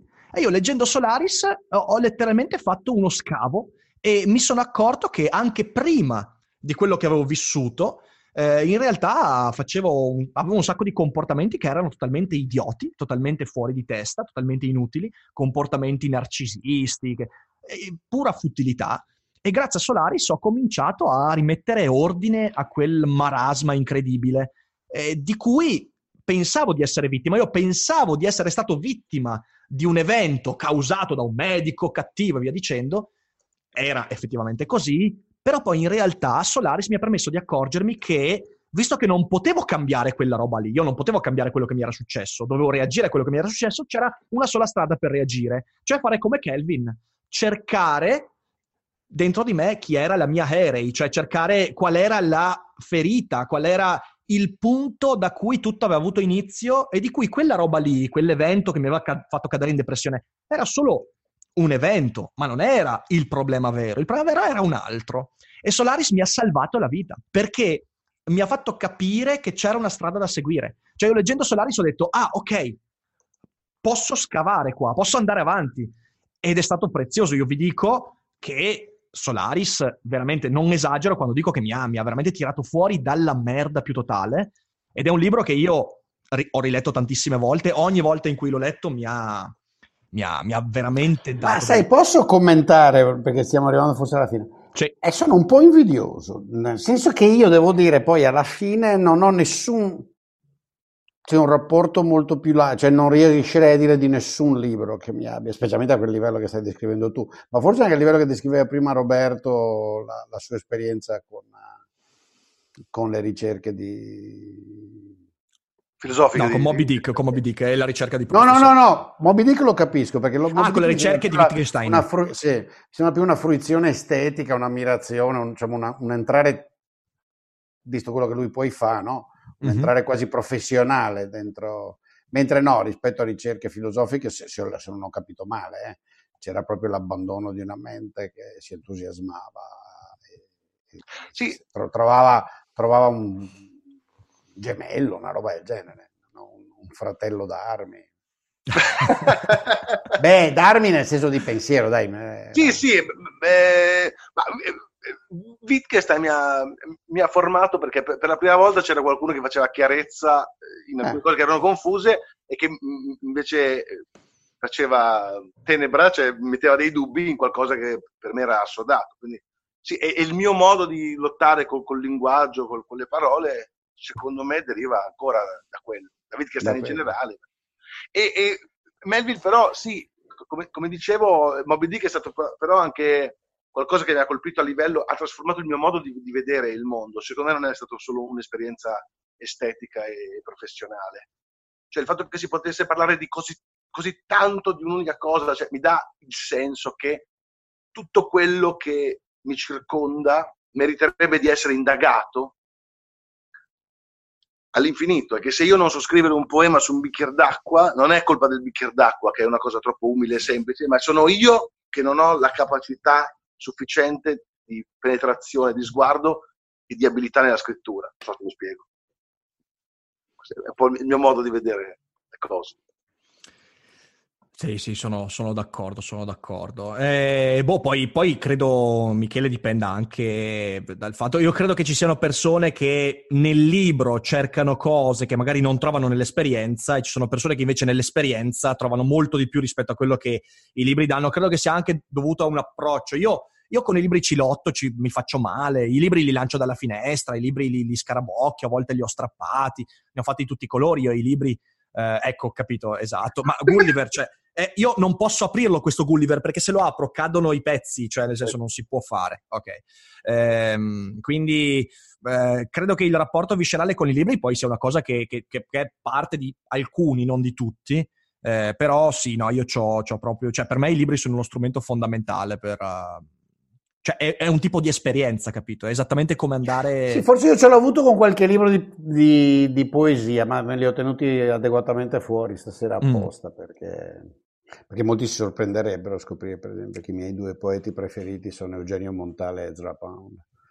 Ah, uh, beh, con, uh, con, con, Roberto potresti uh, parlare per ore di Ezra Pound, lo sai, vero? Ah, beh, allora potremmo farlo. Sì, io di Ezra Pound avevo un'adorazione. Pensati che ho pianto, e, e qui finirò, ma proprio ho pianto spontaneamente. Infatti, lei mi guardò sorpresa di nuovo con un'altra ah, fidanzata, però questa volta che avevo vent'anni quando dovete sapere che Pound è morto nel 73, uh-huh. se non mi ricordo male, 73-74, però Pound, Pound, era un regolare, era a Venezia, viveva alle Zattere e le Zattere è un posto dove noi si andava e ci andavo anch'io, solo che ho cominciato ad andarci regolarmente solo quando sono diventato studente universitario, quindi nel, nel, a Venezia, quindi nel 75-76 e da liceale ci andavo molto meno.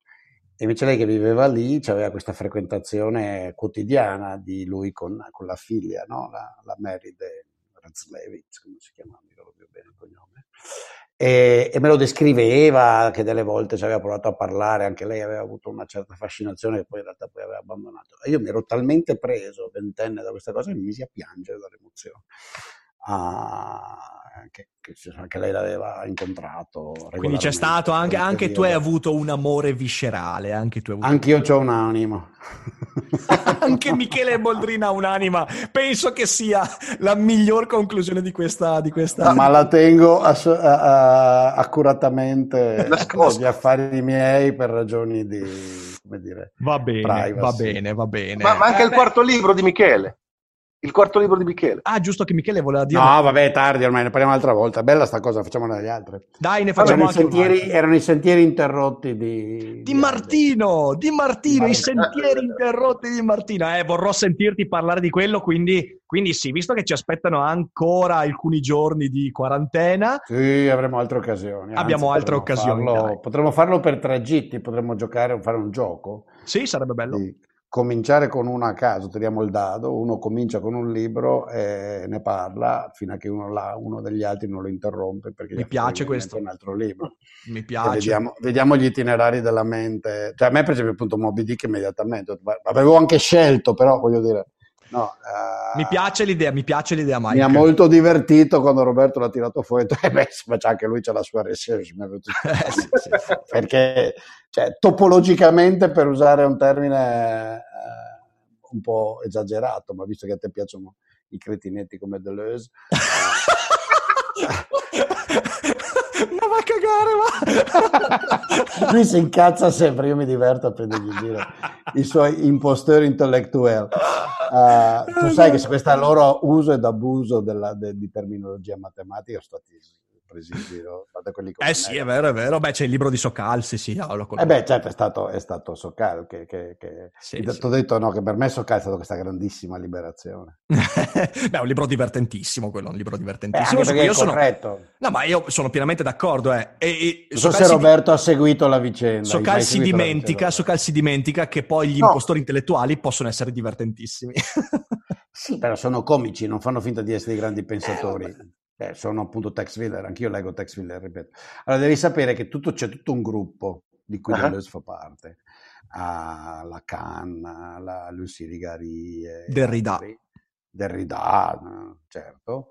E un pochino che Foucault. Uh, infatti Socal su Foucault sta molto attento perché eh sì. Foucault ha scritto anche cose è un po' hanno, a metà strada dai Foucault ha scritto delle cose di valore Foucault ha pisciato fuori al boccale delle volte ma ha anche pisciato nel boccale altre ed era, ed era, nel boccale era birra di buona qualità, non era pipì. Um, comunque, è vero, per, per il perché, perché se voi nasce, perché adesso non lo so, sono una roba ma non sono neanche più di moda, ma a metà anni 70, se eri un aspirante intellettuale, specialmente nel mondo di sinistra, questo gruppo di francesi era tutto. Imprescindibile, sì, sì. Era assolutamente imprescindibile, cioè bisognava leggersi il seminario di Lacan, bisognava leggersi l'Antiedipo, Gattari, tutte queste robe, era una roba eh, e alcuni di questi, non a caso infatti Foucault, anche Barth molto interessante, ma proprio Derrida, Deleuze, la Lucie Rigaray, quell'altro come si chiama, quello della, non me lo sono pure scordato, quello sulla società consumistica, adesso mi viene in mente fra un attimo. E insomma, tu leggevi e dicevi tutta sta roba insensata, non c'è nessuno assolutamente nessuno. Però siccome ti sentivi in obbligo di essere intelligente e tutti quelli che contavano dicevano che questi qua erano top del top, e tu ti sentivi assolutamente deficiente. Mm. Perché dicevi, no, come non ho capito il concetto? No, no. Oppure, sì, che so, l'antiedipo, cioè, il concetto c'è, ma è grande uno spillo, perché cazzo ci scrivi 400 pagine? ne, ne, ne sto, basta tre pagine, no? un articolo di giornale, ci sta. Un editoriale lungo, to in due puntate, ecco, una roba del genere, no? E, e poi te lo scordi, ti metti a fare altre robe, dici, vabbè, però ti rimane questa... Ok Qui, no? Back of your mind. Devi sapere che questo Sokal è un fisico, è NYU. Allora, a un certo punto ti li ritrovi in America quando diventi un professore che spuntano nei dipartimenti di letteratura, storia, no? All'improvviso i tuoi amici intellettuali in Europa se li sono scordati, ma invece in, in, in America arrivano con 15-20 anni di ritardo e, ah, okay. e ti rompono il cazzo di nuovo. Cioè, vai, al faculty meeting e c'è la nuova storia storica che vuole raccontarti il suo punto di vista alternativo, secondo cui i fatti non esistono, la storia non esiste perché lei ha una narrativa eh, très essentielle che parte delle mie esperienze personnelle.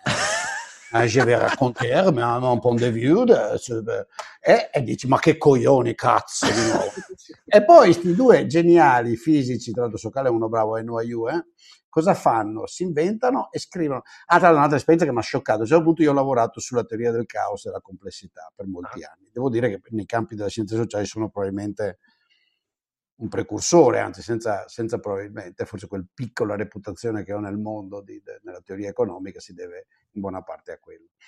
E, e quindi ho frequentato questo mondo. Cioè, quando vivevo a Chicago ero tormentato da artistoidi che avevano sentito parlare di caos, frattali e complessità e ne discettavano dalla mattina alla sera perché poi dovevano... E la roba mi dava un livello di irritazione cioè altro che la psoriasis, hai capito? Um, per cui questi due cosa hanno fatto? Si sono inventati una roba stupenda, hanno scritto un articolo che era una sequenza di stronzate intenzionali, uno ha detto parole vuote, frasi stupide, cioè cretinate.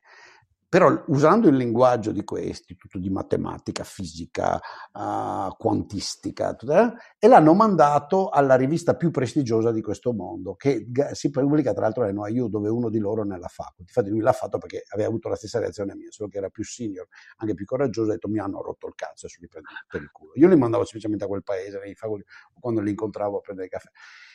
E, e l'altro invece a Ginevra, credo, Brickmont, no? Eh, non lo so.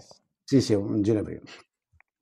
Allora, la cosa è stata stupenda perché l'articolo è stato accettato come geniale okay. e senza neanche richiesta di revisione e, e, niente. E loro hanno fatto il famoso, se tu cerchi lo trovi, The Sokal Hoax, H-O-A-X, e loro l'hanno fatto pubblicare e poi hanno rivelato che li avevano presi in, per il culo. E la cosa ha avuto una a quel punto i due si sono divertiti. una qual certa risonanza. arrivato pubblicamente li avevano presi per il culo che la cosa era e allora hanno anche scritto un libro che credo sia tradotto anche in italiano che si chiama sì, Impostori intellettuali. Imposture, imposture intellettuali sì sì esatto. Ma non la, non la ah, conoscevo in italiano tradotto come imposture. Ecco perché l'originale è impostori intellettuale non la conosce. È la versione ancora più colta dello scherzo di, della testa di Modigliani. Esatto, esatto, esatto. Esatto, esatto è proprio quella. Bravissimo, stupendo, è vero. È una specie di versione tutta interna all'Accademia, molto colta della testa di Modigliani. Bene. E io quando è uscita sta roba ho detto sono finalmente libero. Socal, liberatore di menti. È una roba, e... cos'è? Metà anni 90 che è successo? Forse anche prima. Uh... Eh, sai che no, adesso mi sfugge. Sì, impostori intellettuali è una roba vecchia, ero ancora. Non credo che ero, ero ancora allora, bella gente, abbiamo parlato. Scusa, basta, basta, basta. Due ore, direi che due ci ore. siamo. Due ore, due ore, due ore. Io spero di riuscire a pubblicare, se riesco, già stasera, altrimenti domani mattina pubblicherò questa cosa. Fantastico. E niente, io vi ringrazio per lo scambio di idee, è stato interessantissimo. Io direi che visto che la prima è stata così bella, sicuramente ne facciamo un'altra e poi ci mettiamo d'accordo.